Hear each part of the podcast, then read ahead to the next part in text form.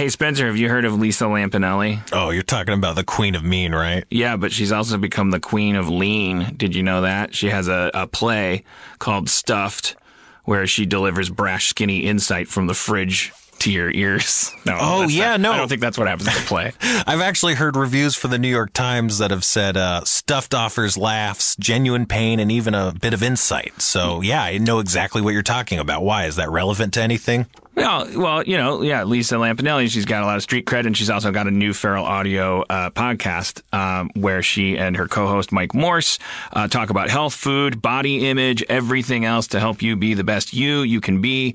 That's a real hairpin turn for the Queen of Mean. She's stopped stomping on political sensitivities long enough to help you self-actualize and engage in some self-care. So what? She dishes out some tough love as she takes your questions about being fat, being skinny, being anything but right, and helps you grab a little self-acceptance? I mean, is that what we're talking about? Yeah, but there's other stuff too. Like if you want to get yelled at by Lisa, you can email getstuffed@feralaudio.com, and maybe she'll make you feel like a piece of shit on the podcast, or maybe she'll make you feel better. You don't know with Lisa Lampanelli. She's the Queen of Mean and Lean.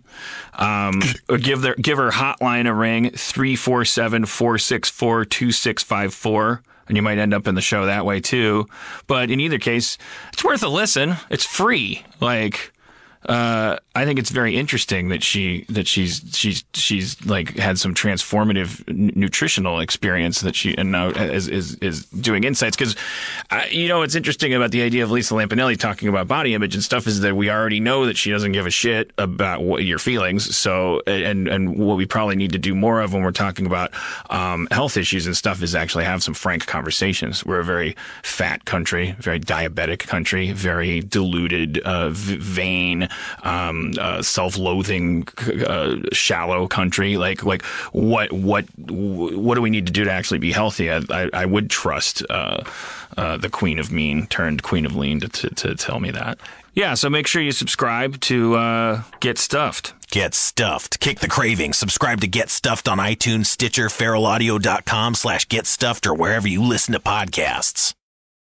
Today's episode is brought to you by Last Rampage, the new true crime film starring Robert Patrick, Heather Graham, and Bruce Davison. And we had the pleasure of speaking to someone involved with the movie. So my name is Alvaro Rodriguez. I'm the screenwriter for The Last Rampage. As a writer, to me, I'm less interested in genre and more interested in character. And, you know, I've written in a lot of different genres, kind of horror genre, thriller, or action movie, or kids movie, or, you know, different kinds of things. And it was always more, I was always more interested in character, and hadn't really quite done something like this before, but was just really drawn to this idea of a guy like Gary Tyson who, you know, had been in and out of institutions from the time he was, you know, a kid, and having sort of raised three sons from behind bars, and how these three sons kind of grew up in the Church of Gary and thinking that their father had been, you know, unjustly accused and unjustly convicted and all of this stuff that they were getting fed from their mom, Dorothy, who's played in the film by Heather Graham. So to me, it was just, I was interested in telling that kind of a story, telling a family story. You know, to me, the most interesting stories are family centered in some way. You know, they're elemental stories. They're stories that go back to, you know, to the most intimate and elemental parts of ourselves. So the idea of fathers and sons, you know, there's a line in the script about, in the movie about that, you know, where Gary tells his oldest son, you know, Donnie, there's only one law you got to worry about, you know, and that's the law of fathers over sons. And the only way you're going to, you know, get past that is, you know, by this, you know, by dying, basically. But kind of threatens him a little bit. But so that was really, you know, the touchstone for me, trying to figure out how to tell that story. Don't miss Last Rampage, the true story of the prison break of Gary Tyson. In theaters and available on iTunes and all on-demand platforms today. For more information, visit truecrimelive.com. or follow the movie on Twitter at Last Rampage Film or on Facebook.com/Last Rampage Film. Feral Audio.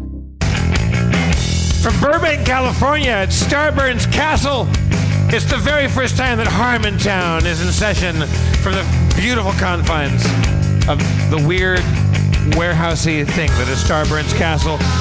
Let's bring up Spencer Crittenden, shall we?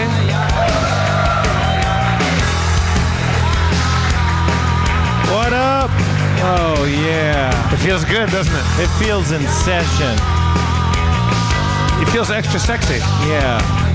Speaking of extra sexy, let's bring up the mayor. I guess 1,000 times now. The mayor of Harmontown is Dan Harmon. Woo! Thank you.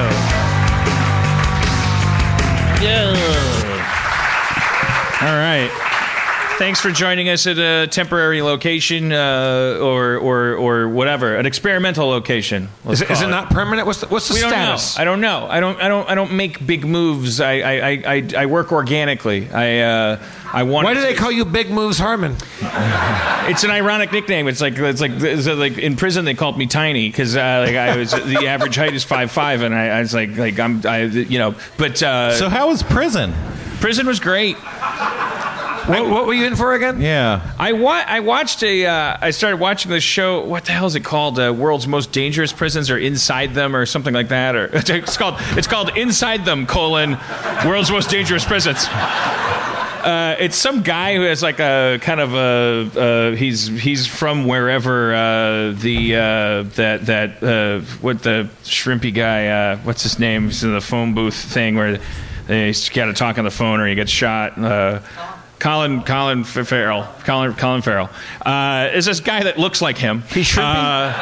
He's a little short. I don't think he's a large man. I don't think Colin Farrell. They call him a moose. There's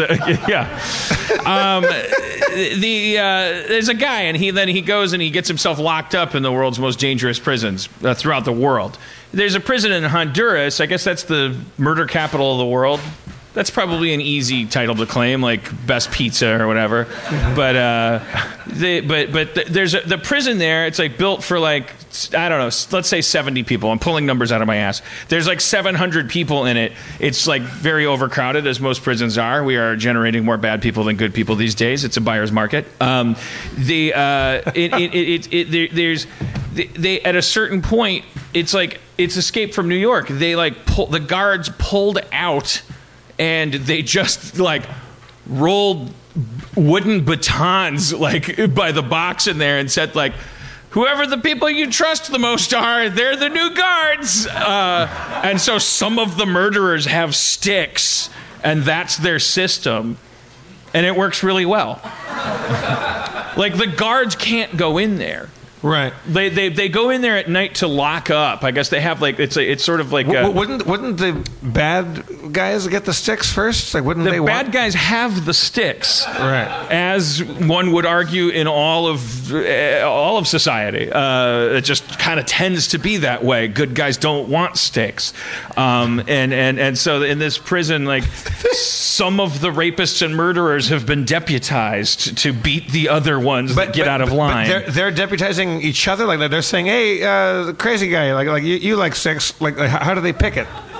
I don't know how they picked it. There's a guy at the top that insists he profits nothing from it, who says, "Well, telling you, if you want a bed, it costs $135, and all this stuff." And then it's the whole place has a kind of. I mean, there was no. Everyone's like lifting weights, and everything's very scary, and everyone's kind of leering at you. But what you didn't see was like mass chaos.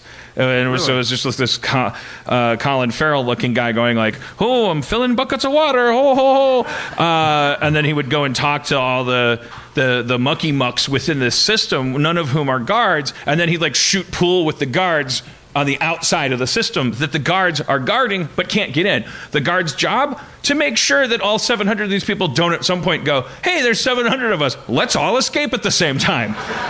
that is their single task, is to keep that day from happening. How they do that, I guess it has something to do with the fact that what separates the prison from the rest of Honduras, which is like a chain link fence that you had at your grade school playground, which drugs are just flying back and forth over the top of it. I think the people in there are kind of happy.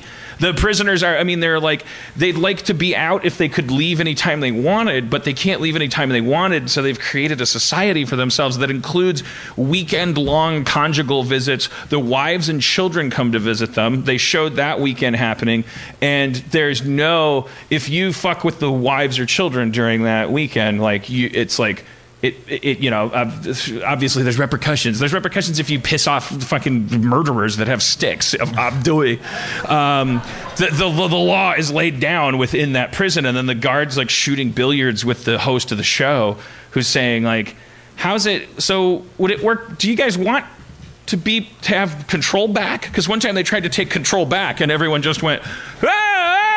and waved their shirts around like strippers and threw garbage cans at them, and they had to leave. They're like, okay, all right, we'll come look for drugs later. And they were like, yay, we're in prison. We're free. How do you think you would handle prison if you had to do like real time, like federal time? I would start by killing myself the day I was sentenced to prison, because guys like me do not. All right. What movies you've seen? Now, okay, let's get specific. Day one, you're in prison. You go, okay, I want to kill myself. I'm going to be here for 6 years. I want to kill myself. How do you do it? Because Wait, no. I do it in court when the judge says, you're going to and I go, bang, bang, bang on the I take his gavel and I stick it through my eyeball. I knew the rest of the word would be isn't. Right. So I'm just like gouge. You think you could make it from the desk you sit at to the gavel? Without a bailiff shutting you down? I mean, look, it depends. If Batman was in the gallery, you know, like in that one movie where Batman couldn't even make it to protect Harvey Dent from getting his face toed. Remember that movie where Batman's in court in his Batman outfit? They explain Harvey Dent's turning into Two Face. It was one of those older Batman movies. There was a mafia guy, and he had a jar of poison on the witness stand, and he went, hey, and then it cut to Batman in the court going, no! And then it cut to Harvey Dent going, yikes! And holding a manila folder across half of his face. Hence, his transformation into Two Face. A folder? Yeah, I guess it's an older movie than you kids have seen. It's before that was The Dark Knight Rises, right, or Returns, or something. This is the second of these Nolan Batman movies. No, I don't think it was a Nolan movie. That was I think that was a. Doesn't he hold up a folder in that new one too? I think it's a folder. I think everyone holds up a folder when Bane takes over, because he goes like, "I give you back your sit here. Hold your folders high!" And everyone holds up a folder. I think that's right. What you're thinking of. So Dan, you're a new gun owner. Say what? You got a weapon now. You got a gun. I haven't picked it up yet because things. Right. Okay. Because it turns out it seems like it's as hard to usurp democracy as it is to maintain it. I feel like we're yeah. I feel like this whole country is just going to collapse. Were you getting a gun to overthrow democracy? I was getting a gun. Be honest. I was a safe space. I was getting a gun to protect my soup and women. Right. In the event of total economic destabilization, which might result in my neighborhood looking up at my home, which looks like Victor Frankenstein's home, right? Like in a village of people who only know that I've been robbing their graves to assemble some sort of monster. I just wanted to have a power tool in my home that can make drills holes in faces, people in people that want water, you know, more than they want politeness. Do you have fantasies about, like, actually, like, well, you must, because like you've bought a gun. That what would happen? Like if somebody came up your steps and demanded your water? No, or your I don't. I would argue that is fallacious logic. I bought the gun because I don't have fantasies about what I'd do if shit went that far. That's why I got I wanted to buy the gun, is from the impulse of feeling like I am not a person that could be relied upon in a situation of such heightened crisis. That so no, I don't sit and think, man, I hope a guy comes up my side. Well, I'm not saying you hope that happens, but like no, but I also haven't entertained. I just have a vague like cloud of like chaos in my head where I'm like, well, look what has happened in the first 10 days of this presidency made me look at the 10-day waiting period that you need to get a gun as a crucial 10 days. And I now have what makes me feel very comfortable, which is a drive to Burbank waiting period. I have a gun waiting for me in a store run by guys who know how to use guns. I wanted to, so I'm saying like, I'm feeling better now. Maybe that's what the waiting period's for. Right. It's sitting over there. I can go pick it up anytime. It's probably better there than in my cabinet. Well, when you were shopping around for like on our little Slack, what is Slack? Slack. It's a coordinating app for communicating with teens. No, Teams. Teams. I was thinking of Snapchat. You're thinking of 4chan. Yeah. There's the Burbank firing line, which I've been to a couple times. I'm not a gun guy, but I've shot there a couple times with friends that have guns, and it's fun to go shoot a gun, but I wouldn't ever want one. But I just found out that indoor firing ranges, there's loads of fucking suicides. People go in there, and they've had 3 suicides. Oh, people actually go there to kill themselves. No, they go in there to rent a bullet. They go, oh, yeah, here's my credit card. I'll be right back. And they go, bang, and they fucking shoot their fucking brains all over the person next to them. And there's been 3 suicides at the firing line recently, and apparently that's not just there. It's everywhere. Like now, what do we think of that person? Is that person a bad person? Is that person a... Yeah, no, they suck. Frugal. I think that person is a good planner. I'm glad they don't shoot other people. It'd be so easy. And then, it's just the people who would be at a gun range, so it's not like right. Heroes. Well, that's the first thing. Is they're revealing that in the throes of depression enough that life means absolutely nothing to them, that they don't something hurt people. That you could do if you thought life meant nothing, which right. is cheat at the Grand Theft Auto game of life and just go bling, blang, bloom, bloom, like just to see what would happen before you boo-boomed. So in a way, gun ranges provide a valuable like suicide booth service. I just think that's really interesting. I just don't think I could ever go back to a firing range and be relaxed. I'm not relaxed because you're holding a gun. It's stressful. The firing line in Burbank on Victory, I think. I went there once. I'd never fired a gun. They said, "Sir, have you ever fired a weapon before?" I said, "No, I haven't." And they go, "All right, so fill this out. You have to sign some waivers and shit." And they said, the first thing that you're going to shoot here is the .357 Magnum, which is a cannon. And they're like, this is to teach you some respect. And it was fucking bonkers. That thing is so loud and so scary that I couldn't ever relax. But now if I think that the guy next to me might just go like, I'm going to fucking go and kill myself. Like it's yeah. Well, I think. Look, you're gonna laugh when I say this, but there's something very uplifting about that. Because right. we're constantly talking to we're arguing with between people like. Well, in a pre-Trump era, there was a big religious connotation that had to do with the division between the left and the right, particularly in the idea of like, what are we going to do if there's no God, there's no morality and all this stuff? And like the practical-minded atheists among us, the people, it's like, I don't need a boogeyman or a fairy tale or a superstition, not to devalue anything that anyone has a personal relationship with, but I'm just saying like people don't need that in order to do the cool thing, to do the nice thing. An argument could be made that people are particularly geared to. That's a perfect example of a situation. You're holding a gun. There's literally a lane of people on either side of you. You've come here because you have decided that life itself means so little You obviously aren't fearing that you're going to wake up in a pool of lava with like pitchforks going up your butt, because that, those people definitely make sure you know that suicide is one of the things that'll make that happen. So you have made your peace with chaos. You have made your peace with oblivion. You have an emotional thing going on in your head where the pain of living is so high that, you just want it to end. And you don't, as you step out the door, do this horrible trollish thing. You know, that is not what most of us want to do. We are not held in line by getting away with it. There's no cops in this room. There's no cops like there's no cops in this room. Well, if there's one outside, he wouldn't let me walk in that door. There are paid employees of Harmontown that could fucking kill you if I snap my fingers. Do not heckle me. But there are no cops in this room, man. But it's like, we're not held in line by, you know, we're not animals. And these Honduran prisoners are, you know, I like the guy's like cutting vegetables with a guy that killed someone with a machete, and he's saying, it's weird, I'm cutting cucumbers and you cut someone with a machete, and he's like, huh, what?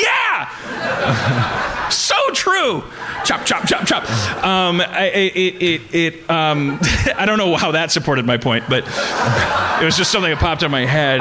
It's a reason why I want to keep watching this series. It's are you getting a gun, Spencer? I don't know. Should I get a gun, you guys? Yeah. Well, no. I think I heard one yes and one no, so... So there it is. No, you couldn't. You posted a very inner, but you're very passionately anti-gun. I know a lot. I know a lot of things, and here's what I know: guns kill people. I don't want to kill people. I gotta say, Dan, I know you don't like people being like gainsaid, but I don't like the gun thing. It makes me uncomfortable. My decision to get a gun is not a thing that I don't expect to be gainsaid on. Okay, so you're right. I don't like to be gainsaid. What the fuck is gainsaid? It's for the apocalypse. I brought it up as a confessional thing because I consider that purchase I'm confessing about it. I'm not telling people that that I did the smartest thing in the world that I recommend everyone do. I'm sharing with people that these are crazy times and that we're all dealing with it in weird ways, and that liberals are becoming anti-Nazis, and anti-Nazis are becoming Nazis, and like, you know, the people who used to say maybe freedom of speech is overrated are now saying I love the Second Amendment. It's like it's confusing times, and we're scared, and how are we dealing with it, and what do we do? And I wanted to, you know, I'm not a person with solutions, and I'm not a pundit, and I'm not an academic. I dropped out of college. I'm going to share what I'm going through. Like, I'm not going to leave a fucking molecule out of it. I bought a gun. I bought a gun because that's how... Like, that's how close to the doomsday line it feels, the clock thing with the doomsday clock. What do they call it? The doomsday clock. I bought a gun because of the unknown. I didn't buy a gun because I thought anything specific was going to happen. I bought a gun because for my entire life of should I buy a gun, the pachinko ball of logic always ended with, of course not. And now we are in times where it landed somewhere else, and I think that's notable. I don't think it's admirable. I don't think it's inspirational. I immediately already, having since talked about it, I got a tweet from a guy that was like, which would you recommend? Where did you get the Glock thing? And I was like, whoa, shut it down, shut it down. I'm not going to have conversations where I proactively influence your decision about these things. Like, and God knows we're minutes from another Sandy Hook, at which point it's going to take on another religious connotation of like holy shit, I'll be ashamed of myself for ever using the word gun again for a little while. Don't just value my candor, my confession, my honesty. I don't know what the fuck I'm doing.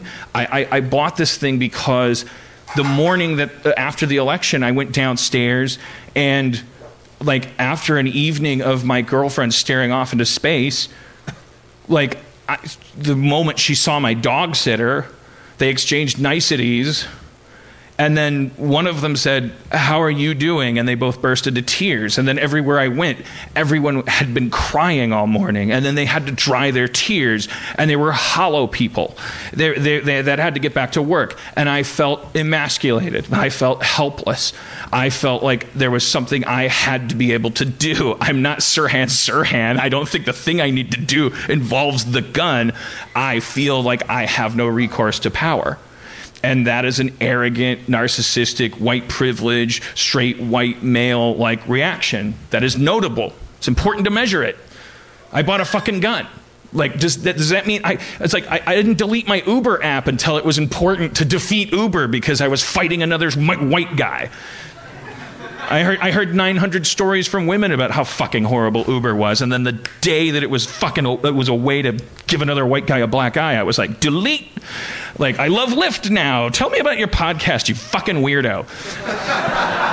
Our next guest is, we should bring out our guest. What am I doing? I told him, here's how the show works. I go up and I talk for 10 minutes and then I'll bring you up. Okay, you're ready to go. I just met this guy on another show that I did. Let's just get to know him at the same time because I said, you should come on my show. And he's a rapper and a creator of beats. I don't know if the title would be DJ, but his name is Open Mike Eagle.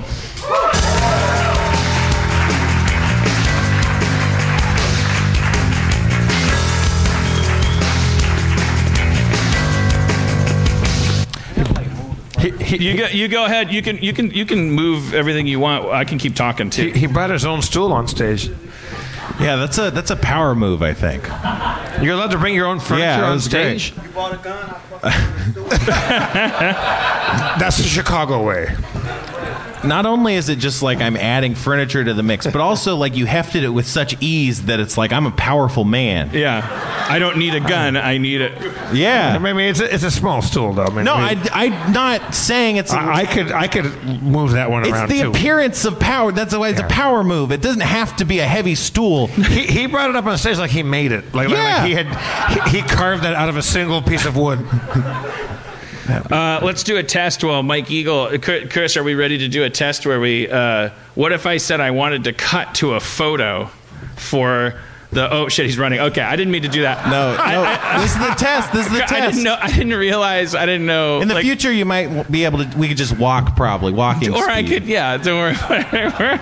Chris, what if I said I wanted? Yeah, we did it. White people, and one honorary woman. So, I want to. How do they let a woman sneak into that fucking photo of creepy, gross? This is the poster of Now You See Me Too, I think. Look at I want to talk about a theory I have about this photo, or rather, an obsession I have about this photo.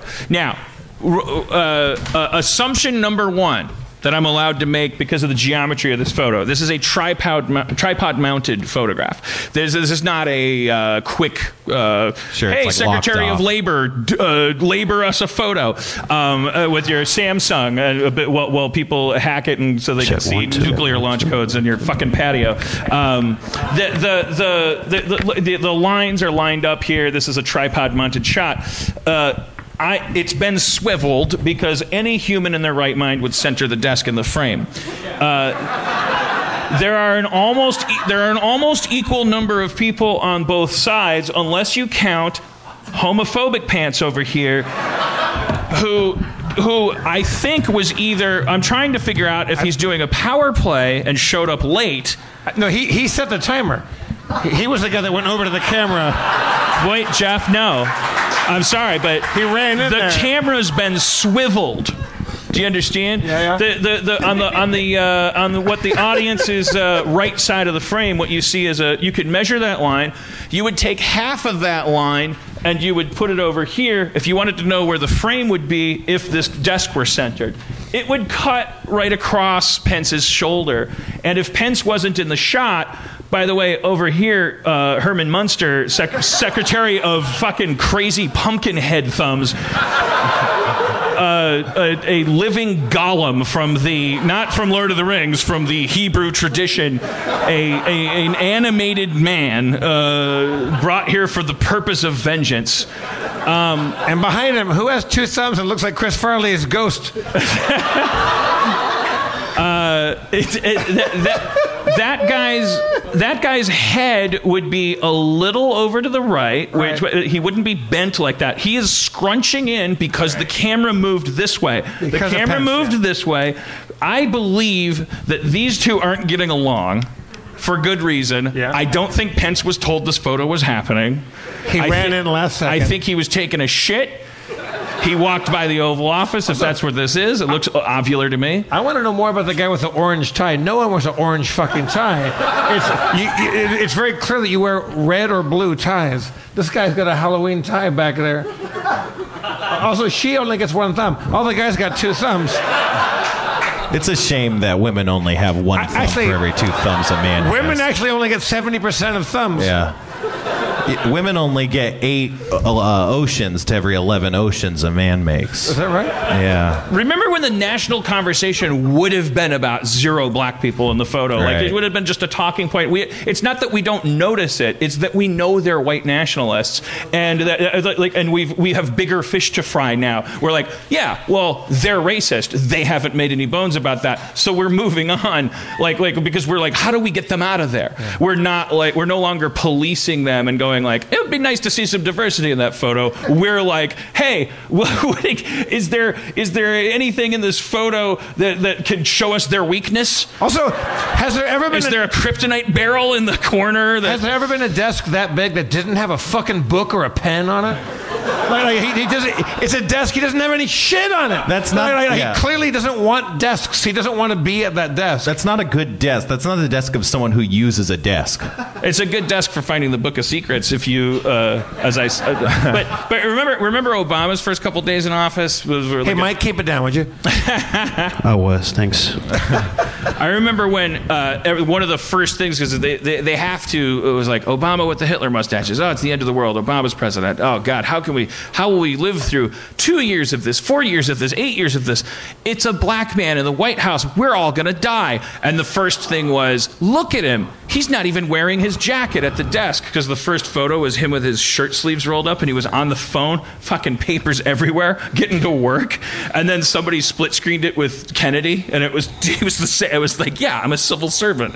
I fucked Marilyn Monroe, but I also I want work to get done. All right, anyways, whatever. When did I become political? The answer is when we started dying. There was a great Twitter moment where somebody posted this picture and said, what's this mixtape called? And then everybody was sending in answers. It was great. Mine was Male White Marauders. That's the name of this picture. That's a hip-hop joke. I'm sorry. Let's talk about the fact that about hip-hop jokes and that we won't get. I'm so full of those, yeah. We just met, like I didn't have time. I'm not going to pretend I'm like, oh, I'm a huge fan of Open Mike Eagle, but I liked what you were doing in the show that I met you in, and then I was like, after the show, like, you should come and do it at my show, but I know nothing about you. I know you're from Chicago. I know that you're, what was your upbringing like? Oh, shit. It was fucked up. I lived, like right by the projects, like not in them, but kind of like right by them and shit. And I went to elementary school that was like nestled within the projects. So I lived with my grandparents. So my mom was fucked up, and yeah, I had to try to have like a normal childhood. Except that they kept me very sheltered, and it was like gunshots and crack cocaine and all that. And you had had uncles and aunts that were all strung out on shit. But they kept me in the house, so like I just watched a shit ton of like fucking cable television in the late 80s and early 90s a lot. And raised by your grandparents? Yeah. And so what was their take on the world around? Stay inside. Right. That was it. Don't go outside. Did they have, as a white naive question, did they have a take that was racially based? Like, did they have talks with you about what to do when the cops and blah blah blah, and what other black people do? See, and what blah blah. My grandparents were black people. What? From the South. Let me finish, okay? And what that meant is all of their talks were alarmingly racist, but not in like a not in a cute way. Like I had a Japanese 7th grade teacher. And the shit that my sweet old grandmother used to say about that man was fucking awful. You know, like, she was a great person, but, you know... I think we'd all like to hear. I wouldn't dare. So we can cluck our tongues and... I wouldn't fucking... Also go... Yeah, it's just an example. It would be great. So we know how to judge her. Yeah, she called him a bunch of shit that obviously was learned in World War II. Oh, so she would say, like, actual slurs. Yes. So you wouldn't just use stereotypes like, how did she drive to teach you? It was slurs. Because she, you know, she... I don't know. It was just part of the lexicon for her to say those awful, awful things. And no, but how did she feel about? Because she's from a certain generation. Like, what was her and your grandpa's like? It's like if they're looking at a Korean person, they might have all kinds of like comforting things to say about the other. But what was their feeling about how they fit into their government, their society? Their neighborhood, whatever. You know, it was more like keep your nose to the ground and work. They didn't have a lot of... We didn't have a lot of talk about identity. Like, my dad talked to me about a lot of that stuff. My grandparents, they were working people, and they worked, and they wanted to make sure we were safe and did our homework and shit. They could care less about a lot of... you know, a lot of social and racial identity and that kind of thing. So they were just sort of like, were they Christian? Yeah. And so they were kind of like, just be a good person and go to church and like be like work hard and stay out of trouble. Yeah, do your homework. Don't hit girls at school. Like, you know what I mean? Like just real straight down the middle shit, you know? And did you mainly adhere to that, or were you a rebel in your youth? Nah, I wore corduroys and the sweaters that they brought me from Kmart with my grandmother wore. So my rebelling would be not wearing my shirt all the way up to the top. That was my rebellion. And what were you interested in when you were like 6th grade, 7th grade, 8th grade, like going through puberty? Like, what did you imagine? Were you scarred by that Japanese teacher you had? Did that fuck you up? No, I loved him. He was fantastic. He was an amazing person. Mr. Matsumoto was fucking awesome. Matsumoto, it's like easy to remember too. Yeah, man, he's great. I don't know, he made an impression on me. You could just start making up that name and find your way through it and still be right. Okay, all right. Look, I mean, maybe I'm on your grandma's side. Maybe I like to dehumanize. Maybe that and Christ are blankets I wrap around me at night, and maybe the world has no other options for me. No, but what when you were like pick your age, 10, 11, 12, whatever. But like at a certain there's a point where your future is like. You know, like what was the astronaut dream or the like? I remember me and my best friend said we were gonna get a boat and we were gonna sail into the Bermuda Triangle and we were gonna like just like find out what the deal was with the Bermuda Triangle, and we were pinky swearing we're like, seriously though, you know how old people get fat and old and then they don't want to do that, and we were like, no, for real, we're gonna look you up, and we're like we set a date, and I, you know, of course I fucked him over and. I mean, my personal dream like that was that I had romanticized being like in like the Secret Service or some shit, but really? Only because in my dumb mind, the Secret Service guys were the guy, like somebody in the government knows everything, right? And it's got to be those guys. They're the Secret Service, yeah. So they got to know all the secrets. They're not the ignorant service, exactly. They have secret in their name. So I wanted to do that. It turns out they're just in charge of counterfeiting and and protecting the president, I guess. I don't know. No, they're in charge. Yeah, that is an interesting answer. Like I'm fascinated by the Secret Service too. Like I wonder like what their definition of a good guy and a bad guy is, like what you're supposed to do. Like what if the president grabs a hammer and goes at himself with the claw end of it? What's your responsibility as a Secret Service guy? You have to like jump between him and the hammer. Like you have to get in between. Right. Hammering him. Yeah. Wow. But what if the whole time he's saying, this is for the American people, I'm doing this, there's a microchip in my head. Like, are you supposed to, as a Secret Service guy, be like, that's impossible? You have to, or are you supposed to be like, this is my boss? Presidents have, like, fevers and shit, too, sometimes. Don't they wake up in cold sweat saying crazy shit all the time? Like, and the Secret Service guy has to jump in front of that virus. He has to get right in front of that sneeze that gave him that cold. And the big question is, like, I remember when Obama got elected, there was a kind of doubling up of Secret Service efforts and things, which was simultaneously like, it's kind of like, by the millennial definitions, it's like, oh, we're racist, we're noticing he's a black president, so let's close ranks, everybody. It's like if you drifted further into the outfield when he came up to bat, same thing. I have a friend from high school, my friend Mike Carpio, who listens to the show.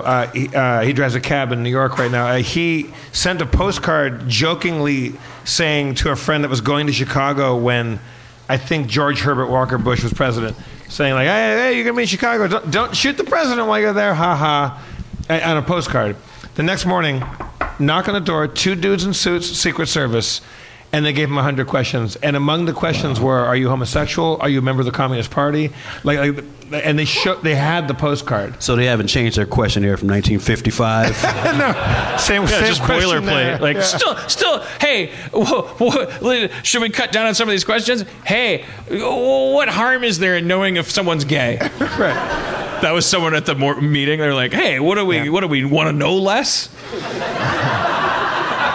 We'll wait for them to sue us, then we'll stop asking. Yeah. The noose doesn't loosen. Yeah, we drove all the way to Whittier. We're not going to not know if they're gay or not. But I am fascinated with that. The idea of what I was getting to is like, okay, so the Secret Service, how much does it get flushed and switched over for each president? Like, they have to have a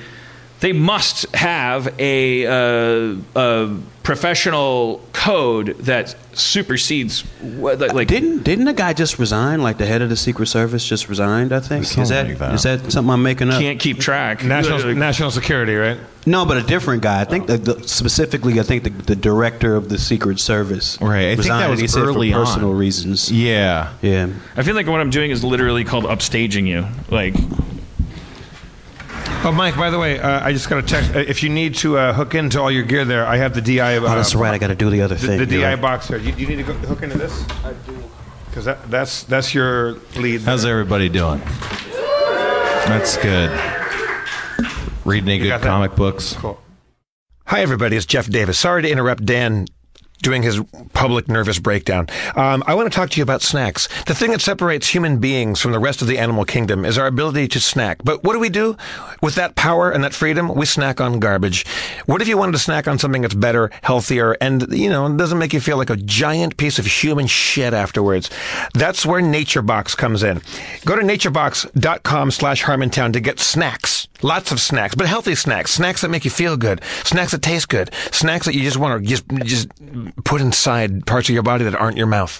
They got all kinds of stuff. They got there's baked things, there's chips and pretzels, there's dried fruits and nuts and chews and granola thingies and jerkies and nuts and all kinds of shit.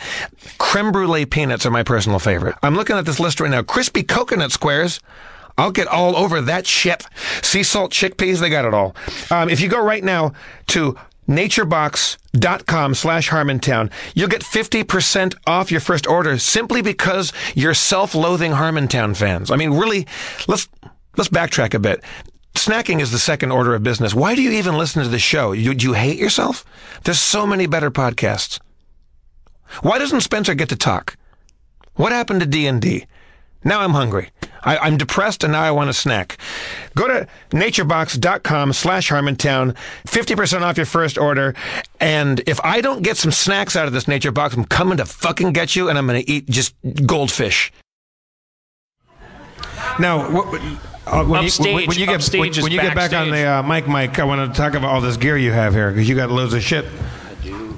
That's why you brought a stool. I did. The stool is not just a power move. This is an actual functional tool. Yes, it's a thing used for sitting. The reason why upstaging is a bad thing is because you stay back and you make the other person go like this. You're fucking them over if you hug the back wall. I learned that in drama club. Aww. Yeah. Upstaging. All right, so... yeah, but I don't know. I was just okay. We don't have. We could. That was a graceful segue, and I want to ruin it because I still want to talk about the Secret Service. Because I'm just imagining being a Secret Service person. I'm like, okay. So then a guy comes in office that's like, what if your wife is Muslim? What if you like? It's like, what do they do? What a Secret Service guy? We'll have a Secret Service guy as a guest, and we'll ask him all kinds of questions. Or her. You're welcome. Okay, let's get into the rapping portion of our show, which should last for now until 90 minutes from now. So how do we want to do this? I got a bunch of shit that can be done. It's just, what do we want to do? Let's just have an open source process. Start by giving me a beat. Giving you a beat. All right, let's see. How did you guys meet? While Mike's putting this together, you guys did what show? It's funny. We were both. I was a rogue cop, and then I had to say hello to my new partner. No, we just did this show. Are you making beats on the fly right now? No, I got something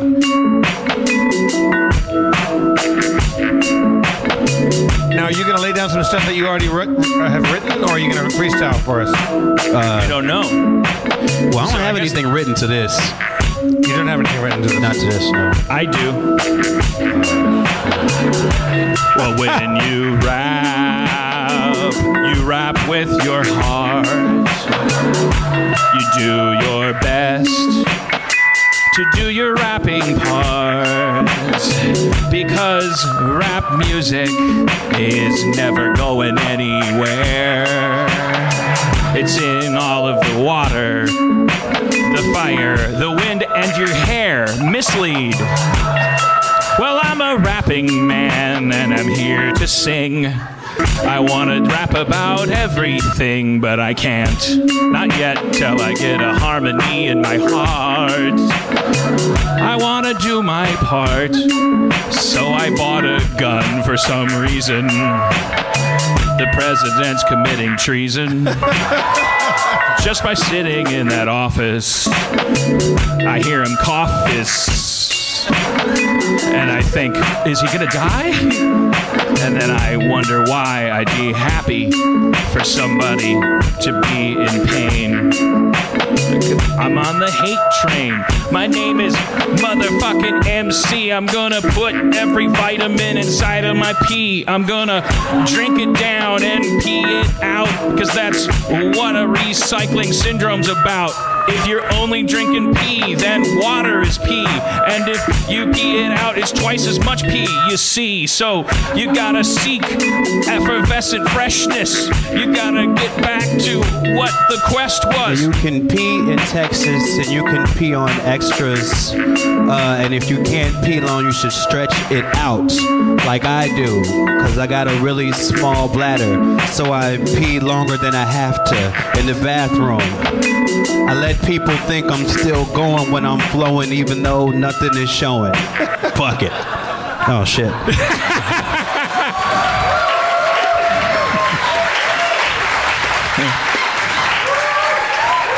Well, now what do we do? I don't know.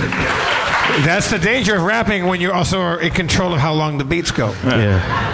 It's also the danger of rapping that early in the show. I mean, how are we going to follow that with our bullshit? Dan, you just dropped $4. I guess with cash prizes. Hello. That's like in video games when you beat someone up and they drop money. I want to hear more, just more, like, you know... Rapping? More rapping. More extemporaneous freestyling. That was a nice beat. I had to get really. That was good. All right. So these are all beats that you made up yourself? That one was, a lot of this is other people's shit from my songs. And what should I put on here?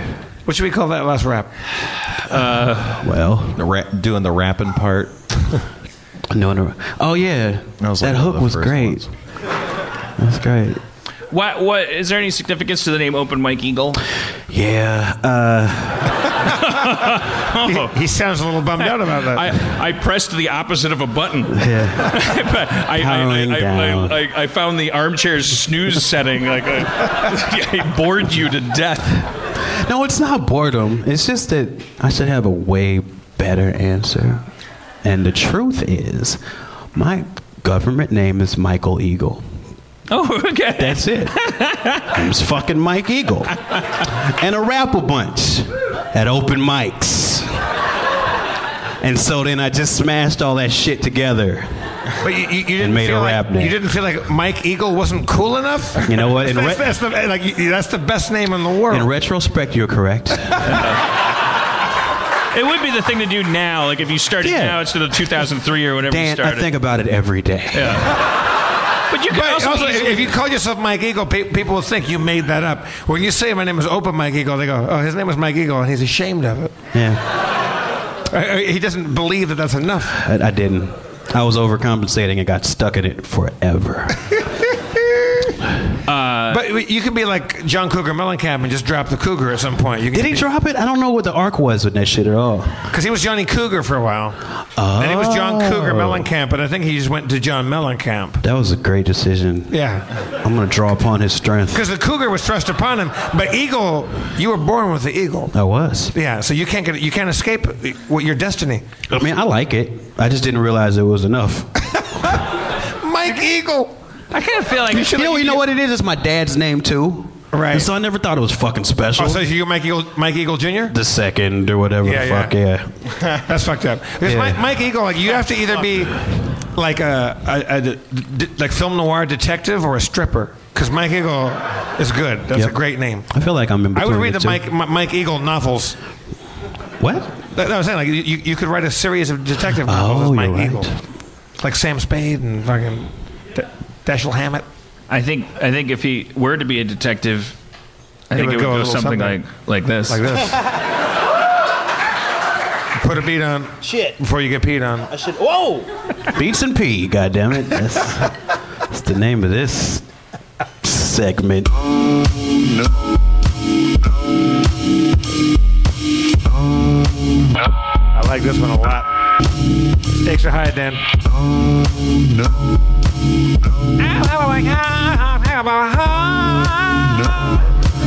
Just giving it like a it's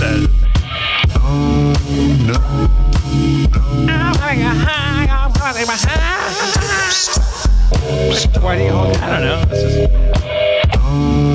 know. This is a sample from They Might Be Giants, by the way. Oh yeah. The last one was too. Down you go. No.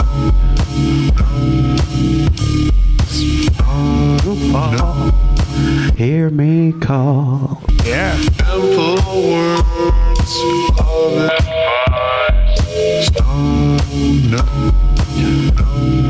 Dan doesn't like this one. No, I think he does. I like it too much. I'm sorry, I was just listening. No. You put him to sleep like a shark upside down. Yeah.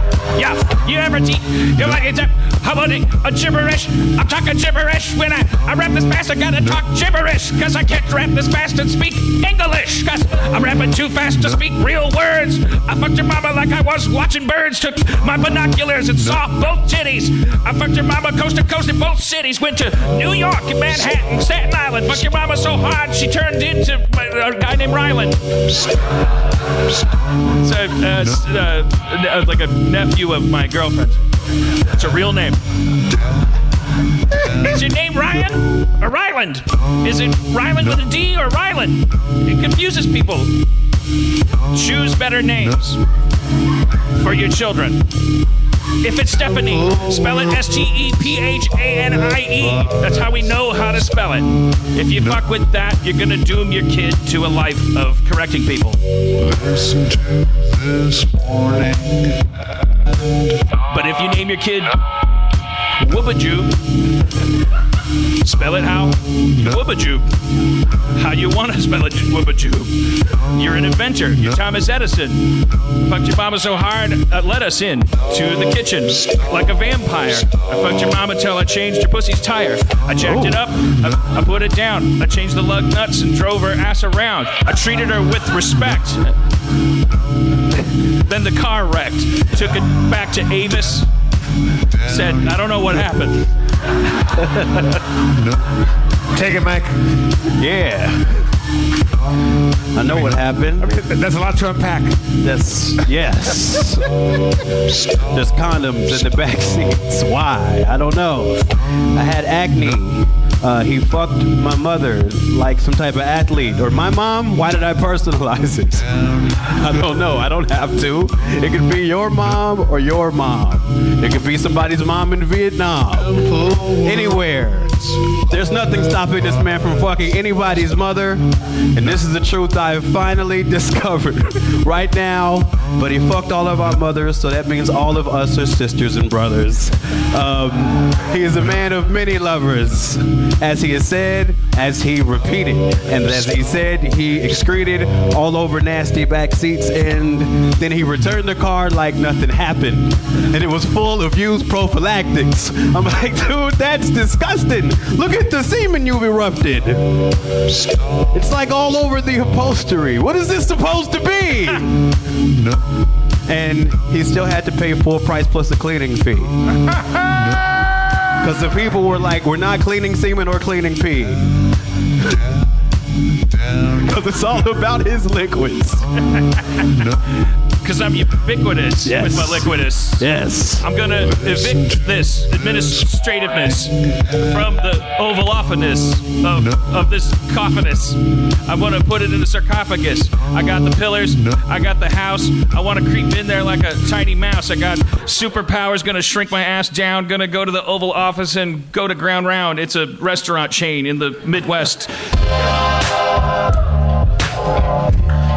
In the Midwest, we kick fresh. Not fucking with incest. They small like insects. Hide them like Witsec. Witness protection. That's how we do it. Strangled in here or any section. Bend like the midsection. Maybe torso. Fingers get in their head like cornrows for twisted. Just watch how we blow like ballistic missiles. Cause the shit's wild, not in exile. Put flows together like textiles. Smile for miles, never stopping. I'm Tech Popper with the news in prime time. A light shine, they the one to stand for the 10th time. Break it down like enzymes when I get within rhymes. There's no space to be left between. Come back, have them dancing like Benverine. And they system got them hook addicted, nicotine. They a small figurine. I'm coming through pretty big pigs. Wanna get shut down when I clown. And they don't understand this is that new SmackDown. Referee doing fast counts. 1, 2, 3. They can't move me. MCs, they think I'm in the Fugees. But I'm watching, show them double features in the movie. But it's all this, it's all that. We all fat. Hit them with a ball bat. It's false start. They Walmart, they generic. We just a cleric. We stare at them, they get embarrassed when we share this freestyle. How the fuck do you do that? I don't know how I do that. How the fuck? How the fuck do you do that? I don't know how I do that. Does anyone know? Do you eat something special when you're growing up? Is there a tree in your backyard that grows a special fruit? Did you win an eBay auction that gave you a special lamp that you rubbed like a rapping genie? Oh, what a meanie. I'm Kevin Meanie, who passed away. He did pass away. I rap on a Saturday or Sunday. I move the crowd like feng shui. When people rig a maze of furniture. Yeah, I rap, but it's earlier. I will miss you earlier. That means I look through your window. I'll make you sick and enlarge your fucking lymph nodes like I was cancerous. MCs wanna get pressed up like beats on the master disc. Next to their name like Barry Bonds with an asterisk. After he hit the home run, I am the shogun that no one. I kill them like Africans with a blowgun. When they're trying to do what they do, cause they're predators. Open cut your words up like a newspaper editor with op-ed. I'm not drop dead Fred, that old school movie from the 80s. MCs will try to slay me, but they can't do nothing cause they feel smart as a baby. But yo, they got rabies and they think they sick. They wanna come through and do shit, but they just miss how we do it, how we do it. Hello, hi. Yeah. Yeah. Jesus Christ. I'm just sitting over here checking you out because you run upholstery with supposed to be. That made me very happy. Incredible. Fuck it. Vincent Price. Vincent Price breakdown. Right.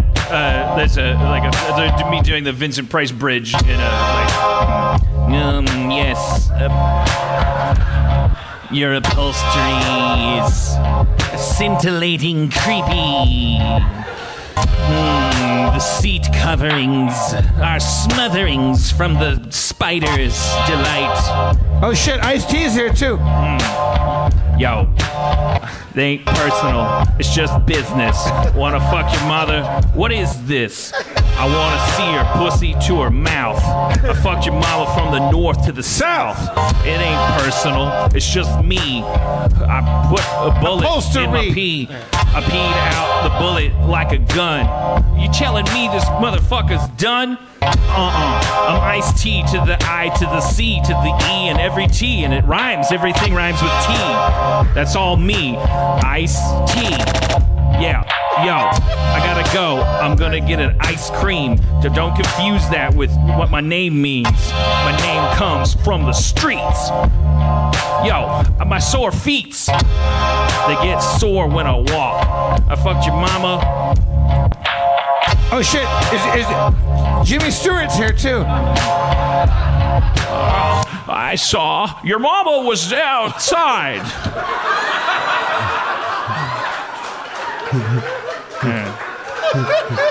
Well, obviously I need a beat.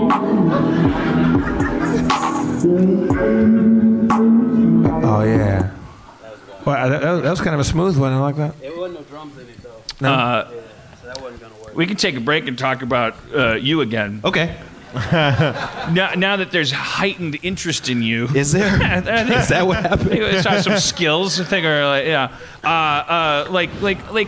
So now we're at the point in your life you're being raised by your grandparents. Oh shit. Okay.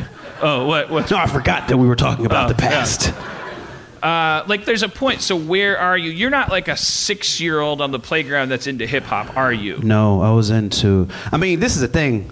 Like where I grew up and when I grew up, rap was just there. Like rap was there. Like my older sister, my first rap I heard, I got in my mom's car and she was playing fucking Eazy-E's first album. It was fucking 1987. Oh yeah. You know what I mean? That's when I was in high school. The suspense was making me sick, so I opened her up and the bitch had a dick. I heard that in my mom's car when I was 6, and I was like, oh my god, all these curse words, this is fucking great. But that was just what was all around me. So like at least at that point in my life, I wasn't like, oh god, rap is awesome, because it was just life.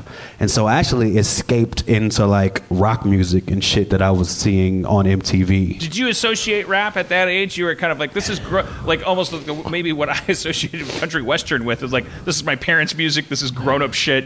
This is like, so did you reject it kind of is what you're saying? It wasn't so much that I rejected it. It was just like the soundtrack of my surroundings. What was the first record or rap group that you got into? Like, was that your own discovery, your own shit? A Tribe Called Quest. Oh yeah. So all of that shit, like all of the De La Soul, Tribe Called Quest, the Brand Nubian. I was really bummed out when Fife died. Yeah, man. I didn't realize until I read an article at De La Soul, because I was always like, what? Why wasn't De La Soul's fire? Why didn't it burn everything down? And it was like there was sampling legislation that happened that I had no idea had anything to do with it. Yeah. That a lot of their sound was like very, very... And they were part of the original lawsuits that changed hip-hop forever. Yeah. Like, they were sampling like the Turtles and just interludes and shit. But there were no standing laws or no history for how you go about punishing that. And so the copyright law for hip-hop started with them and started with Biz Markie.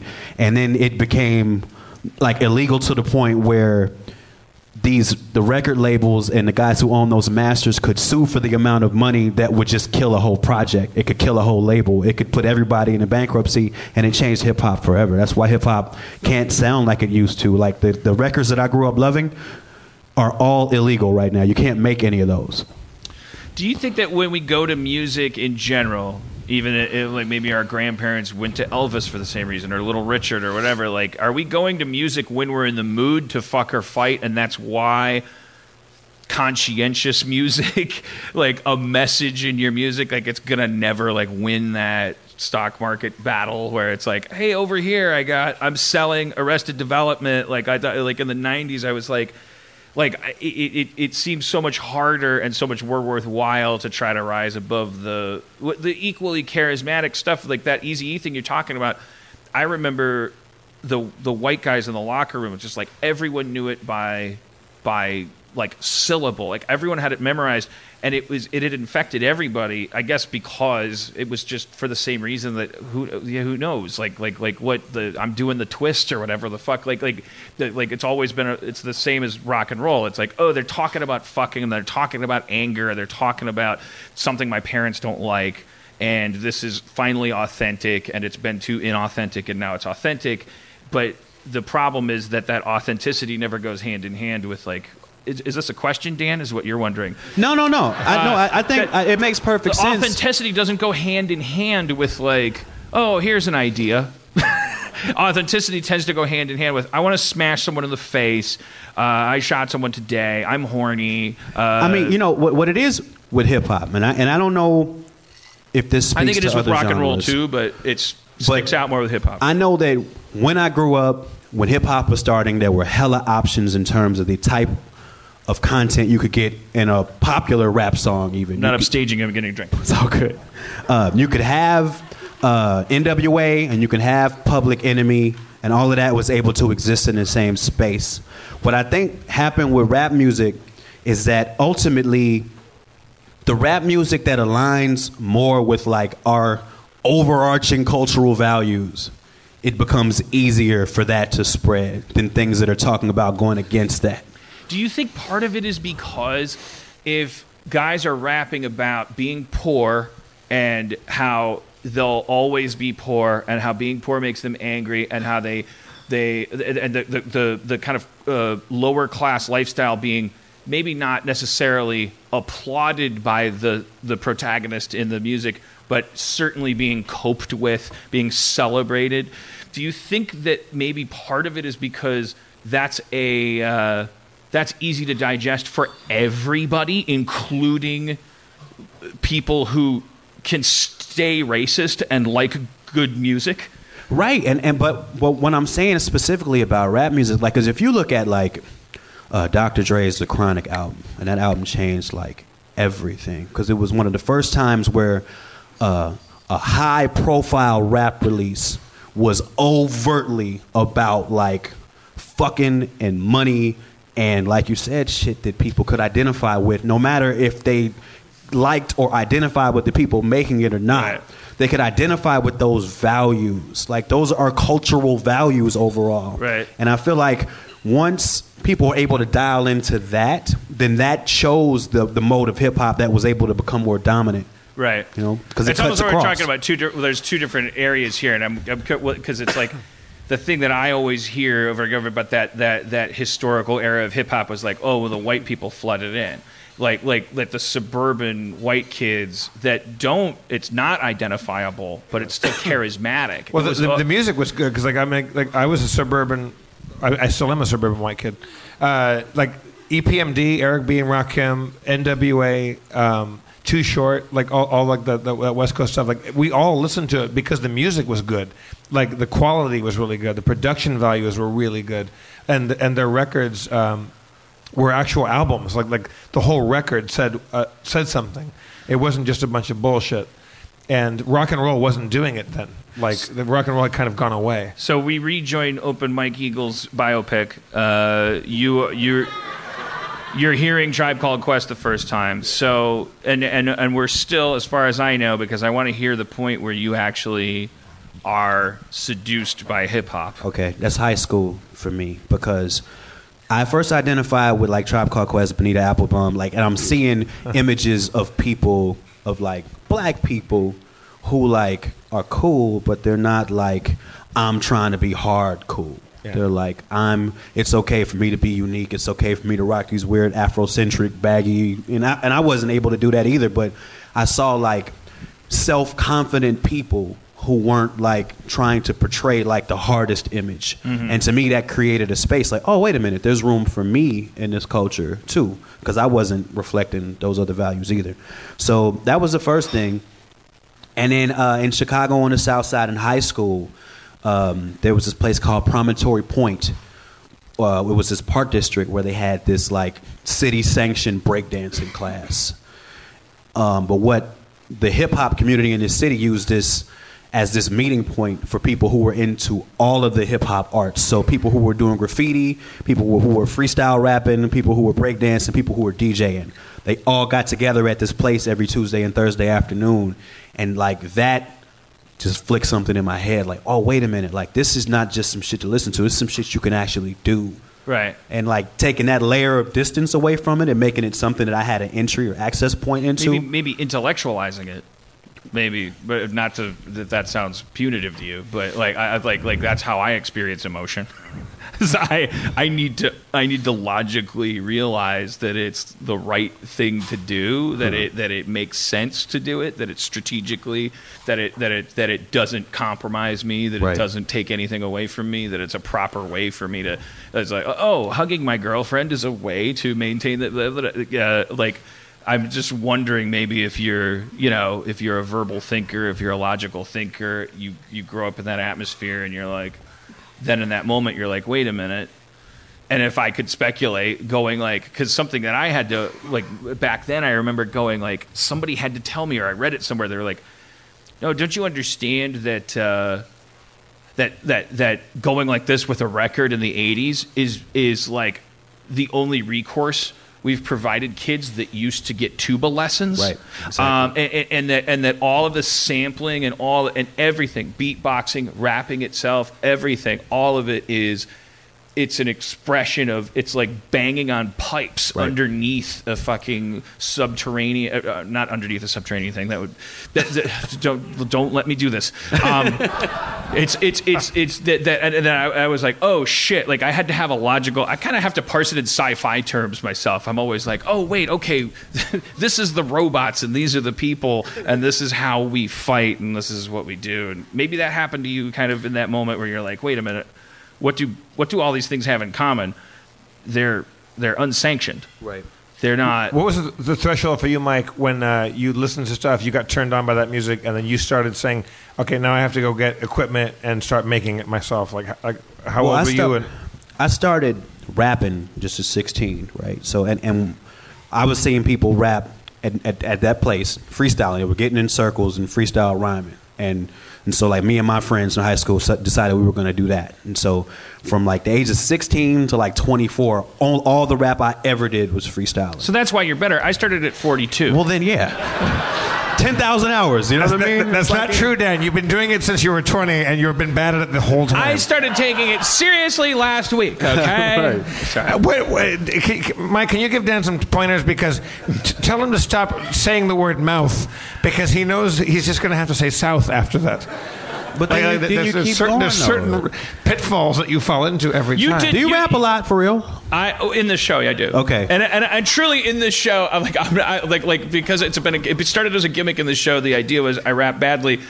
Only by virtue of doing this show every week for years, I'm getting a little bit better. Yeah. Don't tell anyone I said that. No, I'm not. But like it's just practicing. It's like flight training. And that's all it is. You have your moments, Dan. All it is. Once in a while, Dan will lay down a really good rhyme. Like he'll actually. That's the thing. It's like that's the thing that fascinates me about rap, because unlike piano lessons, which I regret like ever bailing on and stuff, but here's this thing where it's like there's people who labor. It's like your like people. The relationship between freestyle and writing raps is just really fascinating to me.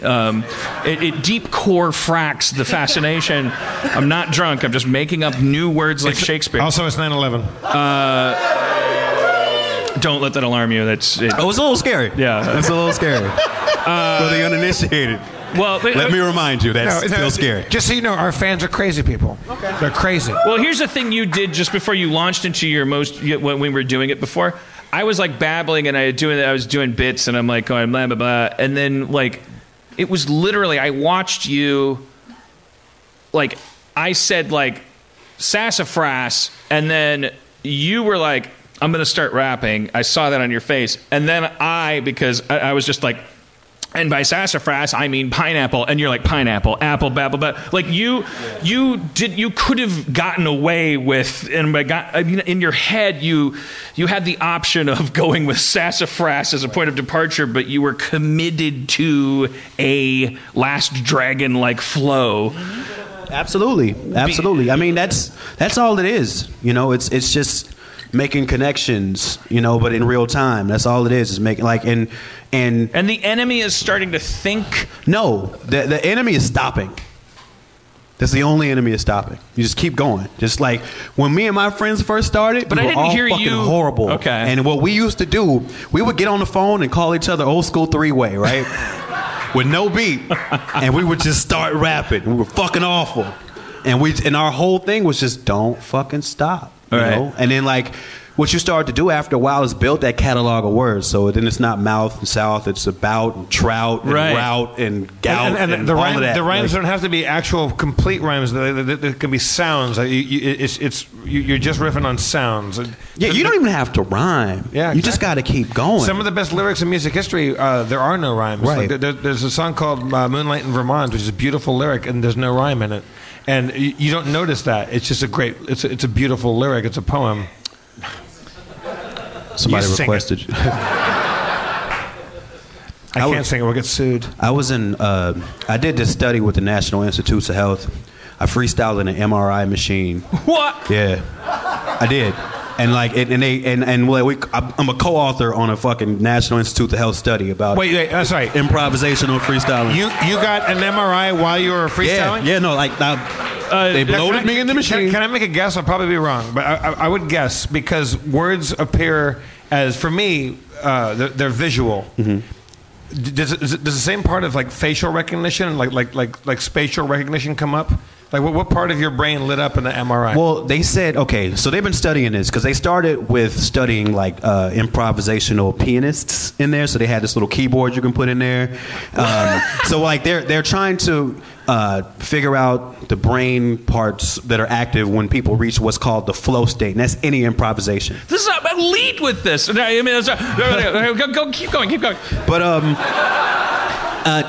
so what they say is like language turns on, but like forethought, like the normal frontal lobe thought, turns off, and you start thinking with like more reptilian brain because because you can't overthink it, like you said. But you know you're still using language. It's like your reptile brain is shooting lightning through the forebrain, but the forebrain's being used as a fucking silencer on a pistol or any other tool. Unfortunately, the results were filled with jargon that I didn't understand at all. On your part? You mean in your raps? Where you're like, I'm in an MRI and I got a dick in my eye. And how do you not rap about being in the MRI machine? At least for the first 10 minutes. It's hard to rhyme medulla oblongata. You know. I feel my optic nerve heating up. I feel my frontal lobe cooling down. All right. And you're like, I'm trying too hard. Pull me out. All right, no, but what part of the brain is active when you're in the flow state?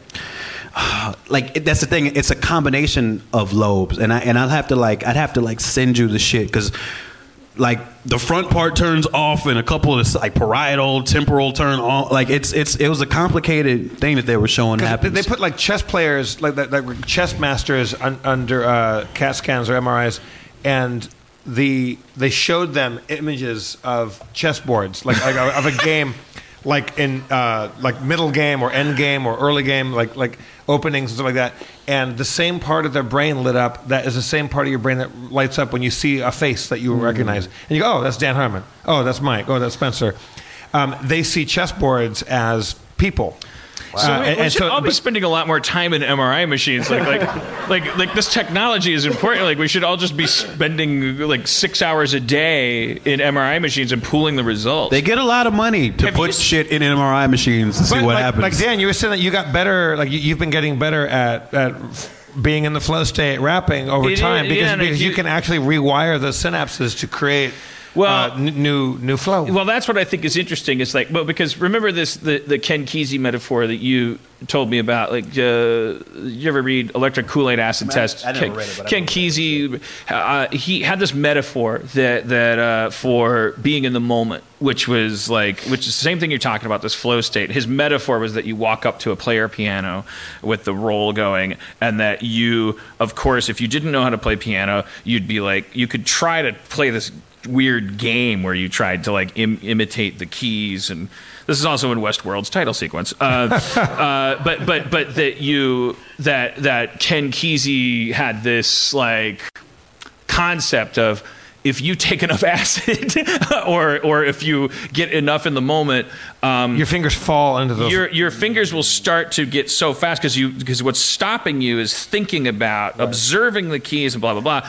And then, but then the further philosophical concept was that you could get into that state so much that you could finish the song and then look up and see that the player roll didn't have the end of the song on it, that you had known the song itself.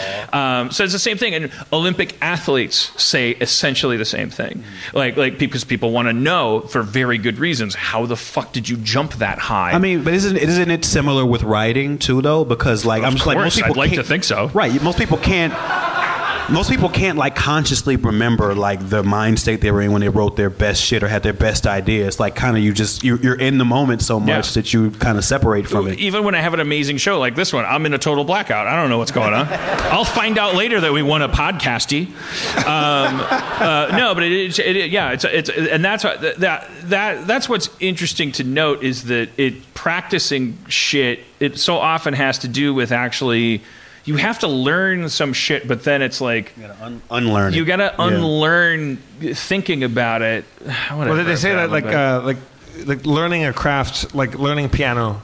If there's genius inside you, the craft will liberate the genius. So working on something, like working on rhyming, working on music, working on writing, the hard work that it takes. Will liberate the genius inside you that was always there. Well, can we try an exercise? Let's just go back and forth, like dueling banjo style. Okay. You can just like, you're teaching me to drive. You just do a little bit, like what's a good like short attention span? You do like you do a little bit, and then I'll do a little bit, and then you do a little bit. We going beat or are we going acapella? Oh, should we go a cappella? I mean, we can. Just, you know. All right. It's up to you. I say put a real simple beat on. I got one, but yours are going to be better, I'm sure. What you got? Well, Harry Foster, he gave us some beats. You want to try one of his? Yeah, then we'd have to switch the deal. No, you do yours because you have your finger on the knob a little better over there. Yeah, but yeah, do a little Harlem Globetrotters, pass it back.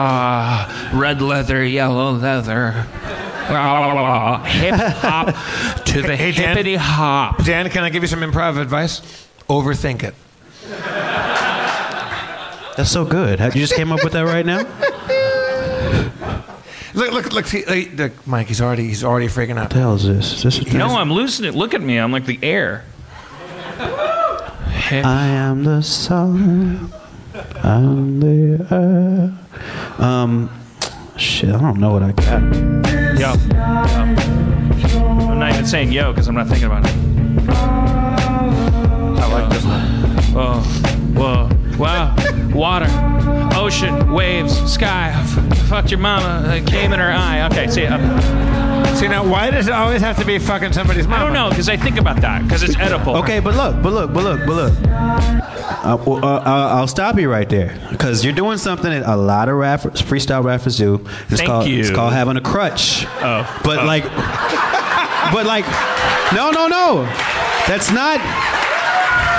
That wasn't meant to deflate. Like mine used to be when I first started. Mine used to be when I'm on the mic, right?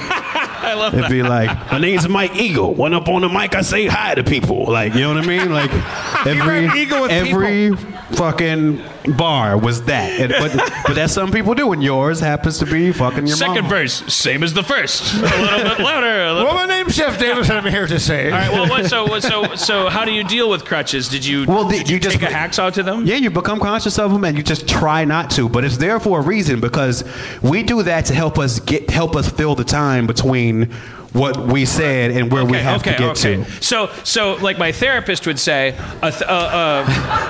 when she takes me through meditation, she says, 1,000 times your mind will wander, 1,000 times it can come back. Bring it back. In other words, so if I say "fuck your mama," you guys don't start like booing and throwing chairs. It's my mind. Like, I got back into the old habit, and you note it, and you become increasingly aware of the crutch. Because what you'll do, you'll just find other ways to get to where you have to get with the timing, and you just won't say that particular thing every time. All right. Yeah. By the year 2017, it's now. I'm not gonna fuck anyone's mama in a rap. Rapping.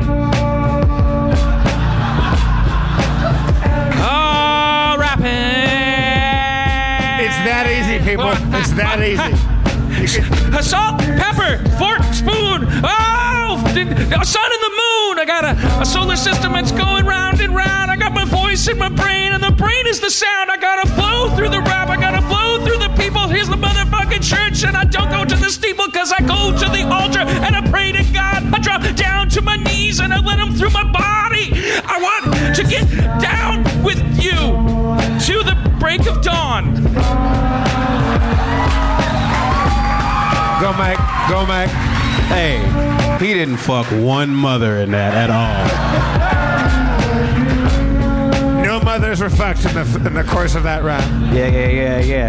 No mothers was fucked. No uppercuts. We make bread like the company butternut with the squats. How we do it when we wash some seeds. They think they old when they come through getting washed. And yeah, gotta stop and take it back. That's how we do it, cause the flows never whack. But how we do it, that's another crutch. And you can go back to that one and try not to say it so much. Yeah. Yeah, nudge is so much. You don't do much and you don't do such. If you don't do what you're supposed to do, then you do what you're gonna do. If you don't do what you're gonna do, you do what you've always done. I'm gonna have fun and run in the sun. I'm gonna be on the beach and make another one of my buns by cooking it in an oven and I'm putting it in the oven with my dick and okay. Right. Yeah, you put your dick in the muffin if you want to. Fuck the bread impromptu. Yeah, that's how you gotta do it. That's how we do it when we make it the new music. It's translucent. See through your own brain patterns from here to Saturn. It doesn't matter. We can scatter just like categories, and then you can listen to this new rapping story. What? Whoa, rapping like a table. If your mama, it's a fucking what? No, it's all right. What? Take it easy. Go with the flow. You're gonna laugh at some things. I'm gonna go high and low. I'm not thinking about what I'm saying anymore. I'm praying for what I want to go through the door. I want God to come in and light us up. I want to suck the devil's dick and spit it up into the devil's face until he comes from his eyes. I want to give you all a spiritual surprise. I want to go up to heaven and pray to God. I'm gonna say, everybody come down, and General Zod's gonna fight Superman, but he can't win. It doesn't matter who he brings. Superman's gonna win. He's gonna shoot him with his laser eyes. Christopher Reeves died. We didn't want him to. We didn't want him to. Oh yeah. That was a breakthrough. That was a breakthrough for us. That was great. That was fucking yeah. I wanted Spencer to rap. Spencer's not gonna rap at all. Mike, I'm not good at it. You gave Dan like a you gave him freedom to like free fall a bit. Yeah, man. There's that feeling of abandon there. That's right. Yeah, I feel like you need to come back every week so I can have therapy sessions like that. Like, I'll come back like 2 weeks. Okay. All right. Good. All right. Well, we have technically a half hour left until the show ends when we usually end it. We usually end it with a rap. Well, I do actually perform rap songs professionally. Yeah, so if I could do... Well, this would be a good time for a musical guest. All right. Like you. I'm here. Open Mike Eagle. How much should I do? Should I just do? I'll do very much money. That's a great call. I was going to do that anyway. Does it make you nervous for me to be sitting here, or should I go off stage? No. This is fine. This is actually a very loving environment we've created, and I really fucking appreciate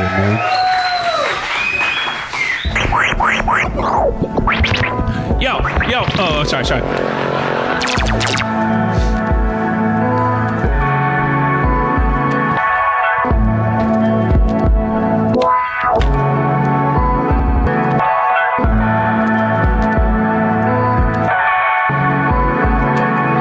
Writing on the floor of a Chinese restaurant, crown on my hip like Simon Patrick of, but of a song called Thinking the Master Plans, thinking the rockin', drinking in Amsterdam, cafe, back room, meeting with Cancer Man, engineering project like astronaut, the first scene in the film Prometheus. I wrote a brand new story that starts from there. Just need some help with the finances, but hello, my name's Mike Eagle. How the fuck are you guys doing tonight? My friends are superheroes. None of us have very much money though. They can fly, run fast, read Portuguese. None of us have very much money though. They know judo with yoga, photography, politics. Some of them leap over buildings. Writers, magicians, comedians, astronauts. None of it mattered when niggas was hungry. My friends are superheroes. None of us have very much money though. They wear the same underwear as billionaires. None of us have very much money though. Hustlers, beat makers, drug dealers, sculptors, egomaniacal authors and bloggers. Some of them talk to the animals. None of it mattered when niggas was hungry. That shit's not valuable. Come say it to my face. That shit's disposable. Come say it to my face. It's not authentic though. Come say it to my face.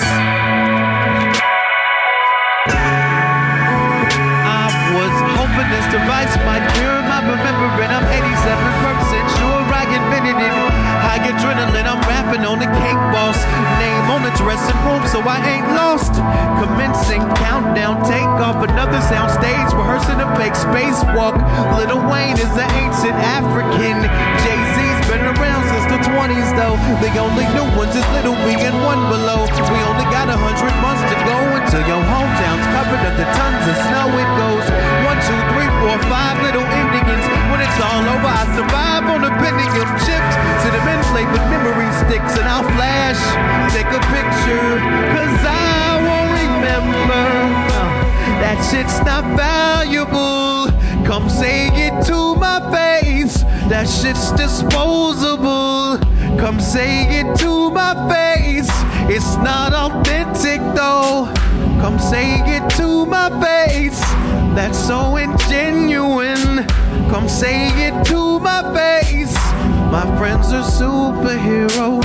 None of us have very much money though. They can fly, run fast, read Portuguese. None of us have very much money though. They can make hair grease out of fruits and herbs. But none of us have very much money though. They can take selfies like Du Buffet. None of us have very much money though. Thank you guys, man. Holy shit.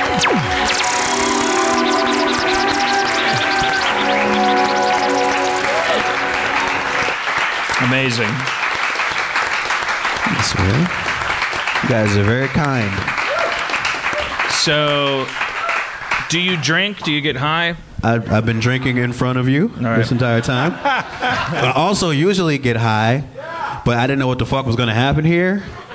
And that's usually a really terrible time for me to get high when I don't know what's going to happen. Oh yeah, no, yeah, I would freak. I don't usually get high before this show because I'd be curious to go back and like look and like mark the ones where I got high. I remember a long time ago, I there was one show I did coke before the show. Oh Jesus! Yeah, I bought a gun. Did you come here to elect someone? Or did you come here to hear about fear and weakness? Yeah. Before Adderall became a permanent part of my life, I would do coke if it was in my pocket. and some people put it in my pocket. I'm not a rocket. I'm just a light socket shedding light on the cocaine truth. I'm gonna fuck your mama like Don Bluth. I'm gonna fuck. No, I'm just kidding.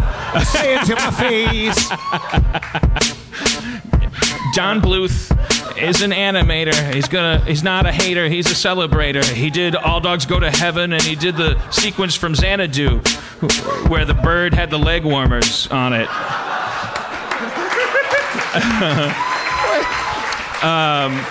Wait, that's a full-on drum kit there? That's fucking badass. Yeah, dude. Like each one of these on.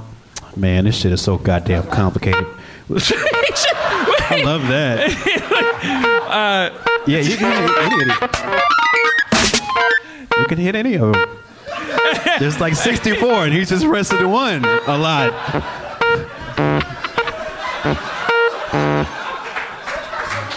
Jeff's got skills, is what the fuck Jeff's got. There we go, get funky. The things that are funny are happening too fast for me to explain them. The first was that he walked up and said, "Is this just a thing?" and did it, and then after a while you said, "You can do it." And then it was the fact that he was just hitting the one. Wait, yeah. Show off for us a bit, Mike. Like, show us what that thing can do, because it's a bunch of white squares that don't say anything on it. You have to know what they are. Like America.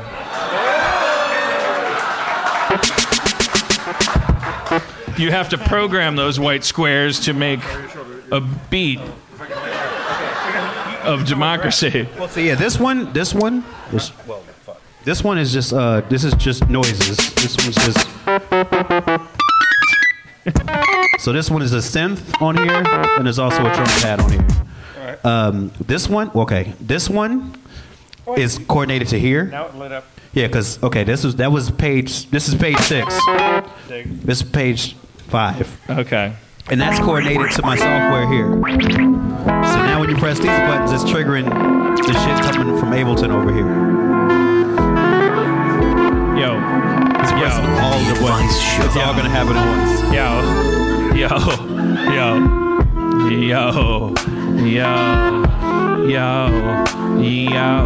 I fucked your mama last night. But it's just a grid of squares. I mean, I'm sure like some AM DJs use that that's just filled with farts. Yep.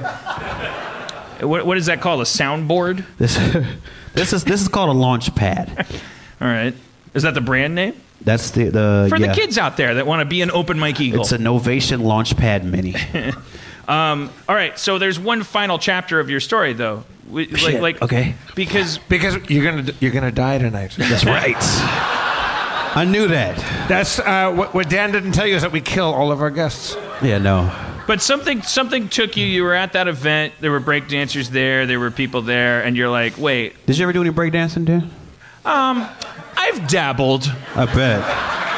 But, I mean, put a beat on so we can see some of that shit. I pop a little more than I lock, but overall, the popping and locking's been done. I remember being like, when I was like, probably, I don't know, I might have been 7, anywhere from 7 to 9 years old, like when break-in and... when it was like breakdancing was the thing. It was before your time. You're younger than me, but it was like everybody was going like breakdancing. The latest thing in the streets is gangs no longer have to have violence. They can solve their problems with dancing.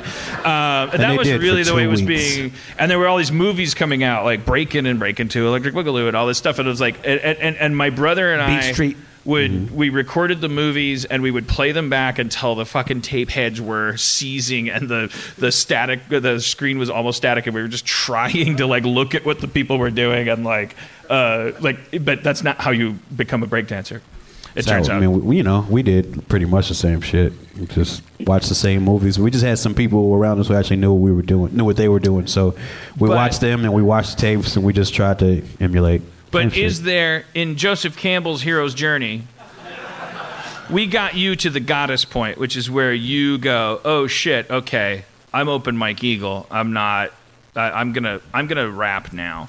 And so what follows that is usually a punishment of some kind, some huge challenge.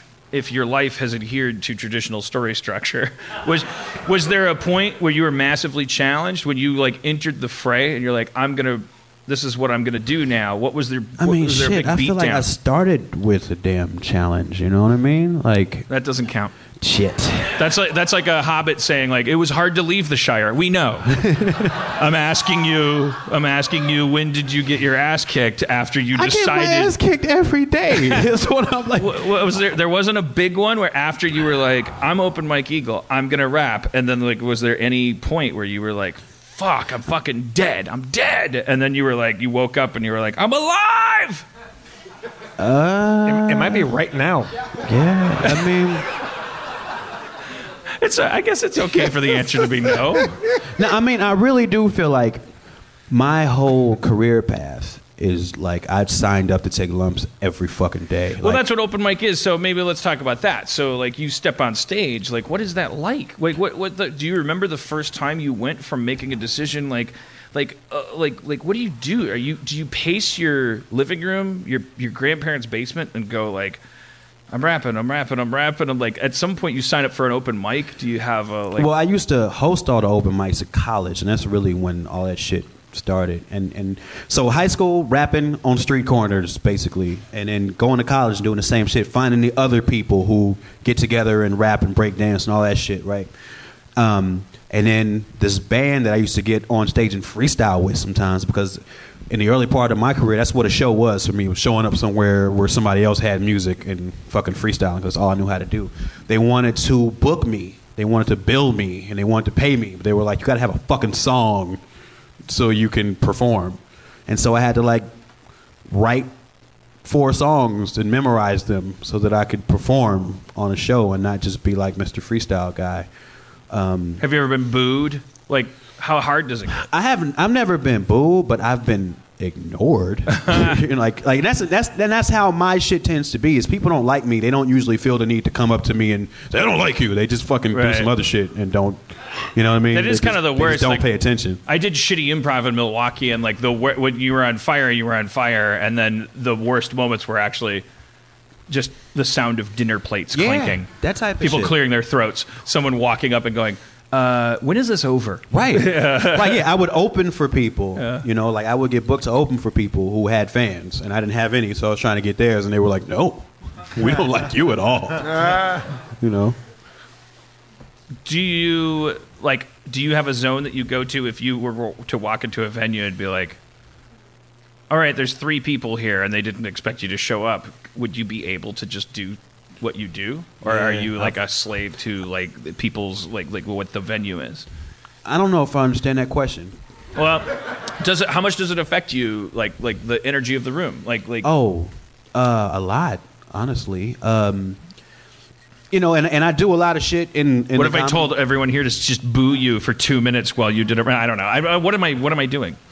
Yeah, why are you thinking? I thought it would be a fun experiment, like a weird, like boo, and you're rapping. I heard a good story. My friend Wayne Brady, who does Who's Line, he was doing some corporate event, like some big company, like a major corporation, and they had all the money in the world, and the main stage, that was a room for like maybe 5,000-10,000 people, was for Huey Lewis and the News, and because it was the end of this corporate weekend, nobody came. Because they all want to go home or, you know, fuck about, go to the bar, do their thing.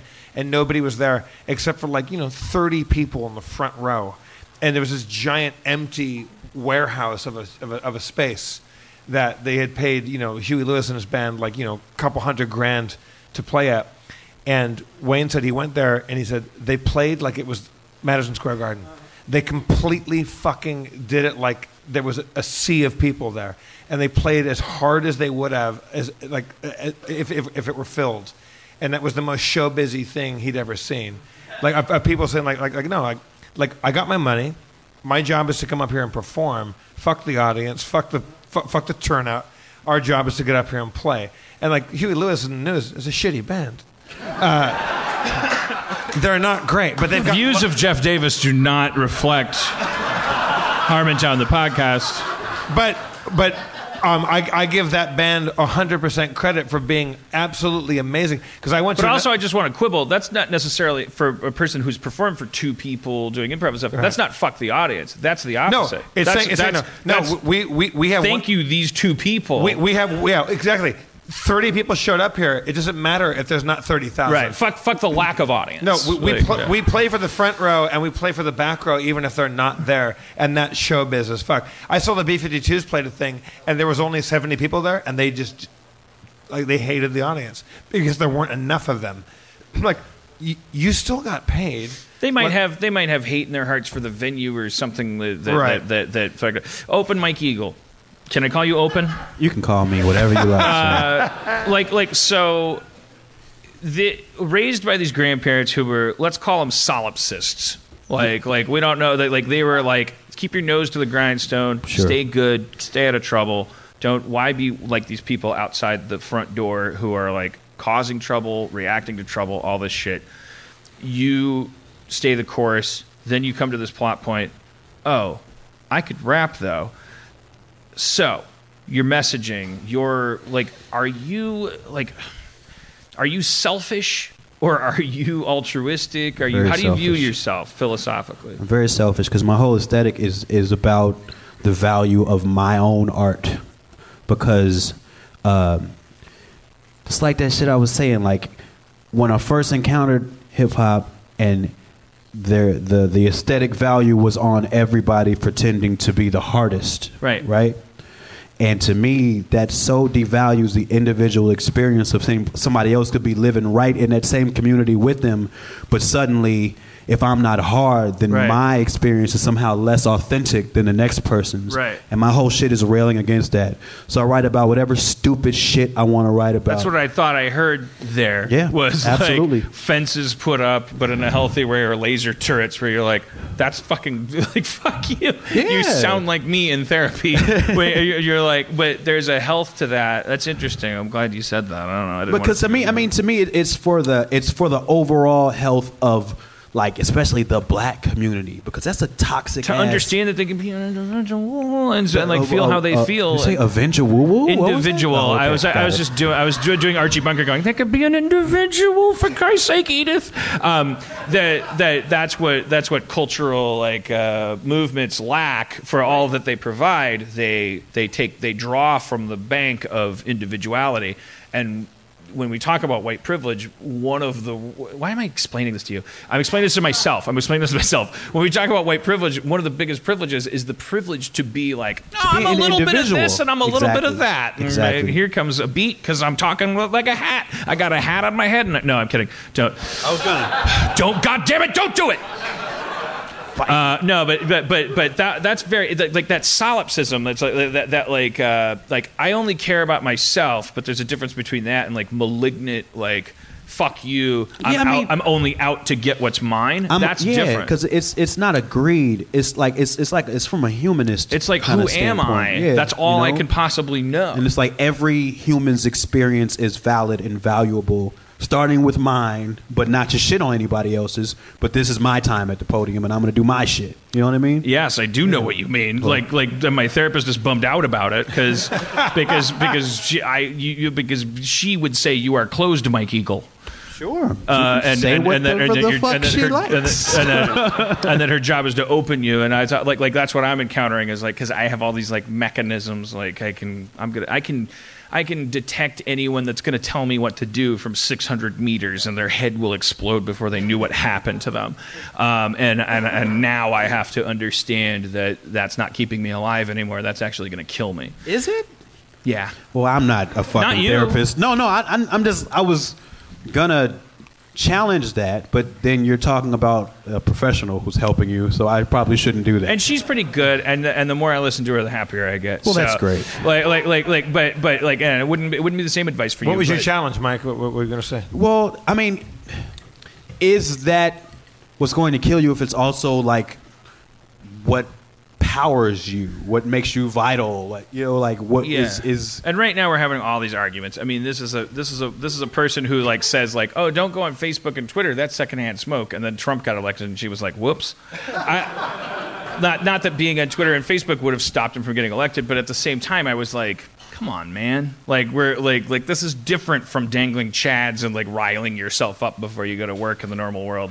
I'm off on a tangent, but like I have like debates with her about the difference between defense mechanisms that are making you happy. One of the things that she said to me most recently that I thought was really interesting was this idea that like your brain with all its fucking fucked up chemistry, it's like imagine all these like cars whizzing around and you can focus on any one at any time and they all intersect. So like you might be having a day when you're like, fuck the system, and you might be having a day when you're like, my back hurts, or I'm afraid of death, or like all of these, and I love babies, and I miss my dog, and I like the color blue, and I'm not starting to rap, you don't have to give me a beat. We focus, you fixate, when you fixate, like when you're, so like if a leopard was chasing you, the car you'd follow, mixing metaphors, would be, I gotta fucking get out of here. Right. And that's a healthy version of fixation where you're like, why would you want to talk about Stanley Kubrick's movies while you're running from a leopard? It's going to kill you. So we have a tendency as the chimpanzees that we are, that we evolved from, we very easily fixate on danger things. And when you're in a conversation with somebody, when you're in a thing that's challenging you, like she's like, look ahead. I'm not asking you to not fixate on shit. I'm asking you to fixate even more and look all the way ahead to where that car is going. Is it headed toward a brick wall? Is it headed toward another car? Like do you want to blow up? Or do you want to be friends, get through this alive, be a good boyfriend, like get another drink, like end your show well, like, or do you want to follow the car that's going to explode? It was like I'm probably disservicing her metaphor, but that's my new thing. Is I'm like you've been with her for quite a while now, right? The same therapist. Yeah. But did you find her because you have an ability to like your to reform my neurology? Exactly. Like, do you find her a? Do you find her a peer, like intellectually, like you can listen to her and like and dig what she's saying, or do you instantly want to shut her down, like because you have the ability to turn things into mythology and? No, I find her to be somebody who's like super duper smart about shit that I have not had time to study or think about, which is specifically neurology, the way the brain works. Like she doesn't care. She doesn't go like, you should stop drinking. You should be a better, you know, she's like, how are you fucking up? Like, how are you like keeping yourself from being happy? That's too punitive too. She's just more like, here's how brains work. Here's how you could be a superhuman. Kind of like, I don't know. Sometimes how often do you go? Once a week, at least. You know, it's a, do you go together with someone going to? Do you go together with Cody, or is it singular? Well, that makes me now. I'm going to go to her once every 2 weeks because I still have to work on that aspect of myself. I don't like approval. It makes me suspicious. You love approval, not from those people. You know what they are? They're a grid of white squares. Hit it.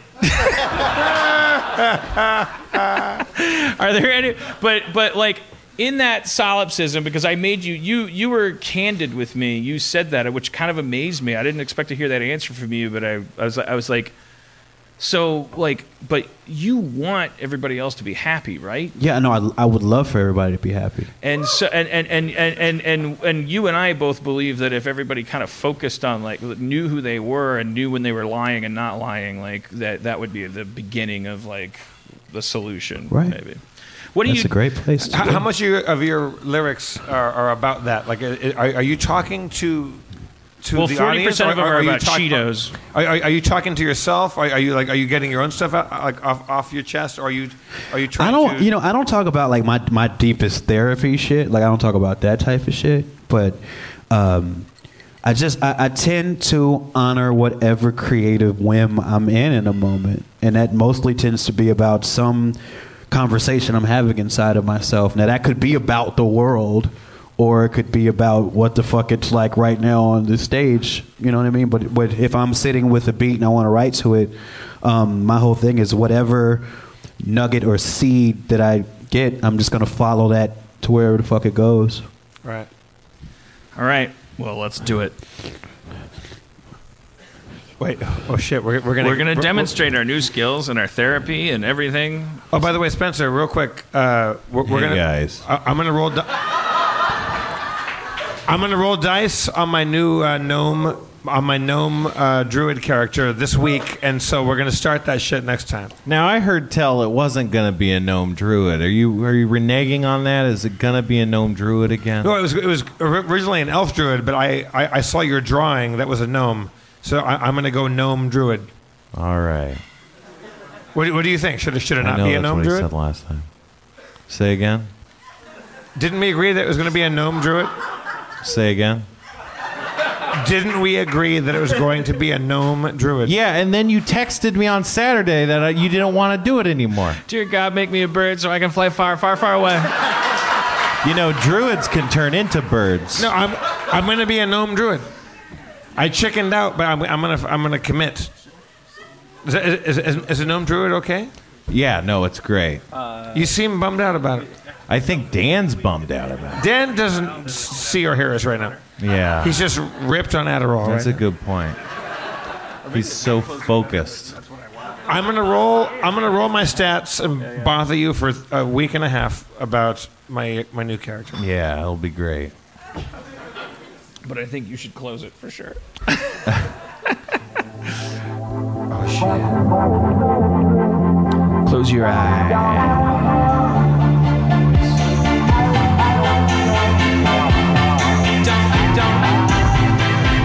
Close your eyes.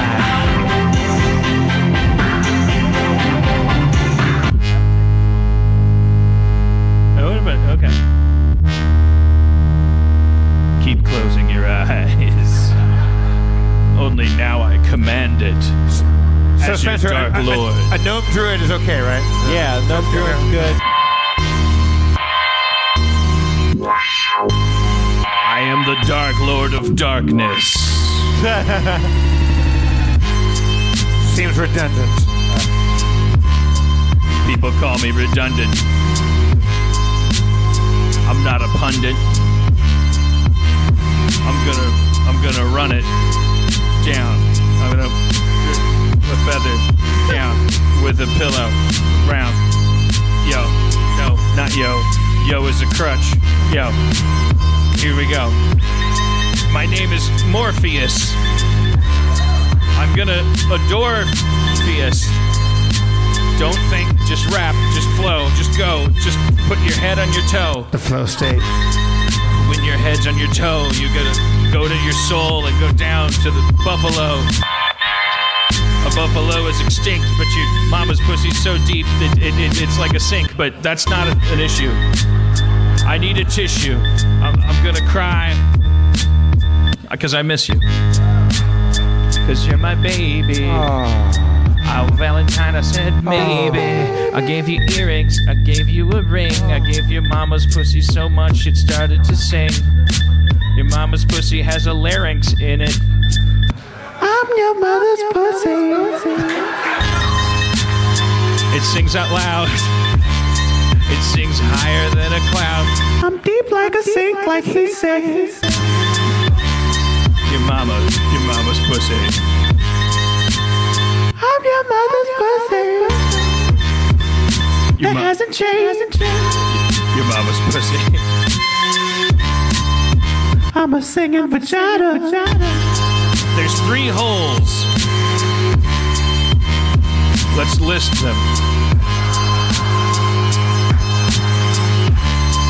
Hole 1. Hole 1's where the fun begun. It's 6000 BC. It's where the hole comes from the PP. Every woman needs to urinate. But that's where the world started to get created. When the pee stream comes out of hole number 1. That's hole number 1. Hole number 1. Hole number 2. Hole number 2. It's for doo-doo. It's called a butt when you poop through. What your colon gonna do? You make the poop with the food, and you eat it when you poop it out, when you're in the mood. Hole 3. Fun time. Hole 3, episiotomy. It's the birth canal, you see? It's where the babies come out, you see? I'm going to have them for tea. Okay, we don't have to do this. Okay. All right. Yeah. Hole 3. I'll throw anything at you. Please do. Golf ball. Golf ball. I'm off, y'all. I can't do nothing. I need to press the move button. Just like the move house in Philadelphia. Somebody, I'm asking you to help me. That's what I'm doing. I'm on the top of the water just like Kelpie or Kale. Doesn't matter. I can fail. I can struggle. I can sail. I can do all of that across any body of water. I can body slam you like I was Sergeant Slaughter on the G.I. Joe, or he was the hero, villain. Doesn't matter, he was chilling in his little A shirt. Y'all can't make May hurt. That's what I say, and that's what I do. I slide through, I'm like Link when he's fucking capturing or rescuing Zelda from Hyrule in high school. I played that shit, and that's what I do. But I already said that, so now I repeat. You gotta throw me more things. I don't know what the fuck. Hip hop! That beat was too short. Is that it? I think that's it.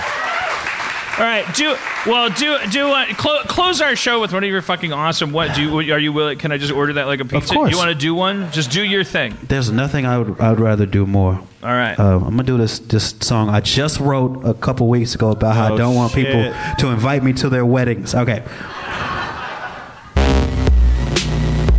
So don't invite me to your wedding. You didn't invite me to your funeral. So I'm not gonna be on time. Yeah. You didn't invite me to your funeral. So don't invite me to your wedding. Yeah. You didn't invite me to your funeral. So I'm not gonna be on time. Yeah. No backflips and no somersaults, and I'm gonna toss every invite that I come across. Then I'ma fight this shit like an underboss. Yeah. Some guilt there, but that won't grow. Heartbroken, I don't know. You can ask me if I'm gon' go, but I recommend that you don't know. And I don't care who gon' be there. You can save that shit for a single man. I'ma sit here in my studio, elbows deep in a Pringles can. Yeah. Instincts say run from you. My brain's so uncomfortable. Everything's so combustible. I don't even know one Huxtable. I'm not gon' front for you, no subterfuge. Why can't play bum but shoot? And I'm tryna write a dumb something new. Yeah, this must be some kind of joke. Saw that big dumb envelope. Might've looked like maybe I was down. I had my foot on the ropes. Yeah, I was blinking and thought I was down. Now think again when you brought it up. I was blinking and thought I was down. Now think again. Yeah, got a limited time on earth. So what's your sideshow worth? I'll watch your slideshow first. Yeah, I'm bogus, I'm Joe Dirt.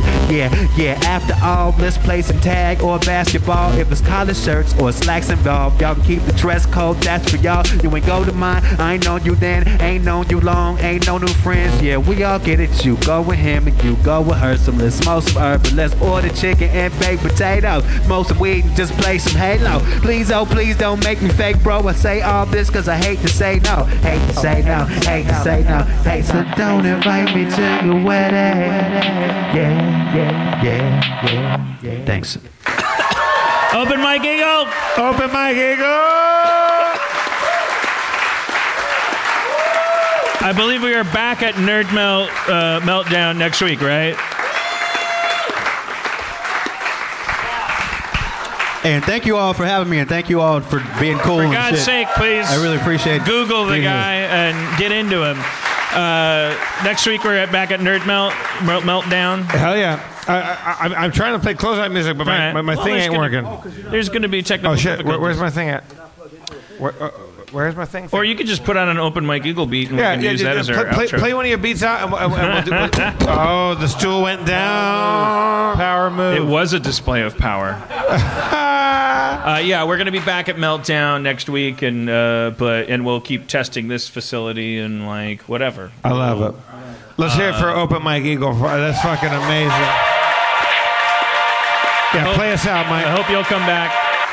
Play a song because my thing ain't working. Spencer Crittenden, everybody. And I think we'll be playing Pathfinder next week, I think. This week, Dan and I are going to roll characters, and we're going to play D&D Pathfinder style next week, for real. One more time for Open Mike Eagle. That was fucking badass. Next week for real. Dan Harmon, your mayor. I'm Jeff Davis. Next week for real. Next week for real. I would say drive fast and take chances, but we're in Burbank now, and the cops are fucking wild. Next week for real. So really drive fast and really take chances. Next week for real. Dan, you want to freestyle us out into a booth next week for real? Tell your mama to the business, get the banana peel. I'm speaking gibberish when I turn the English. I'm not English. It's not real rap. I'm just kidding. That was a joke. Thank you. Thank you all.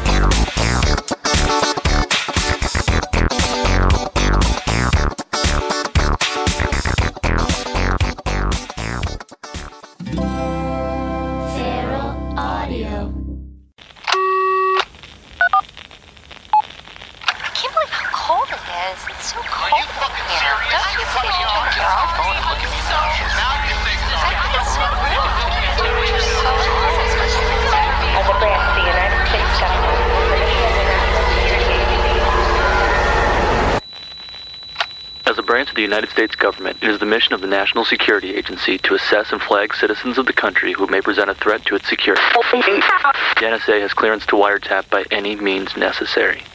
Tapped. Incidental recordings of private conversations from the files of the NSA. Now on feralaudio.com.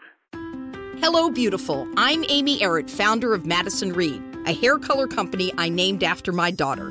One of the things I value most in life is time. Time to spend with my daughter, time to spend with family, and the time I put into my company that's reinventing the way women color their hair. The busiest, most successful women I know use Madison Reed, the amazing hair color hack.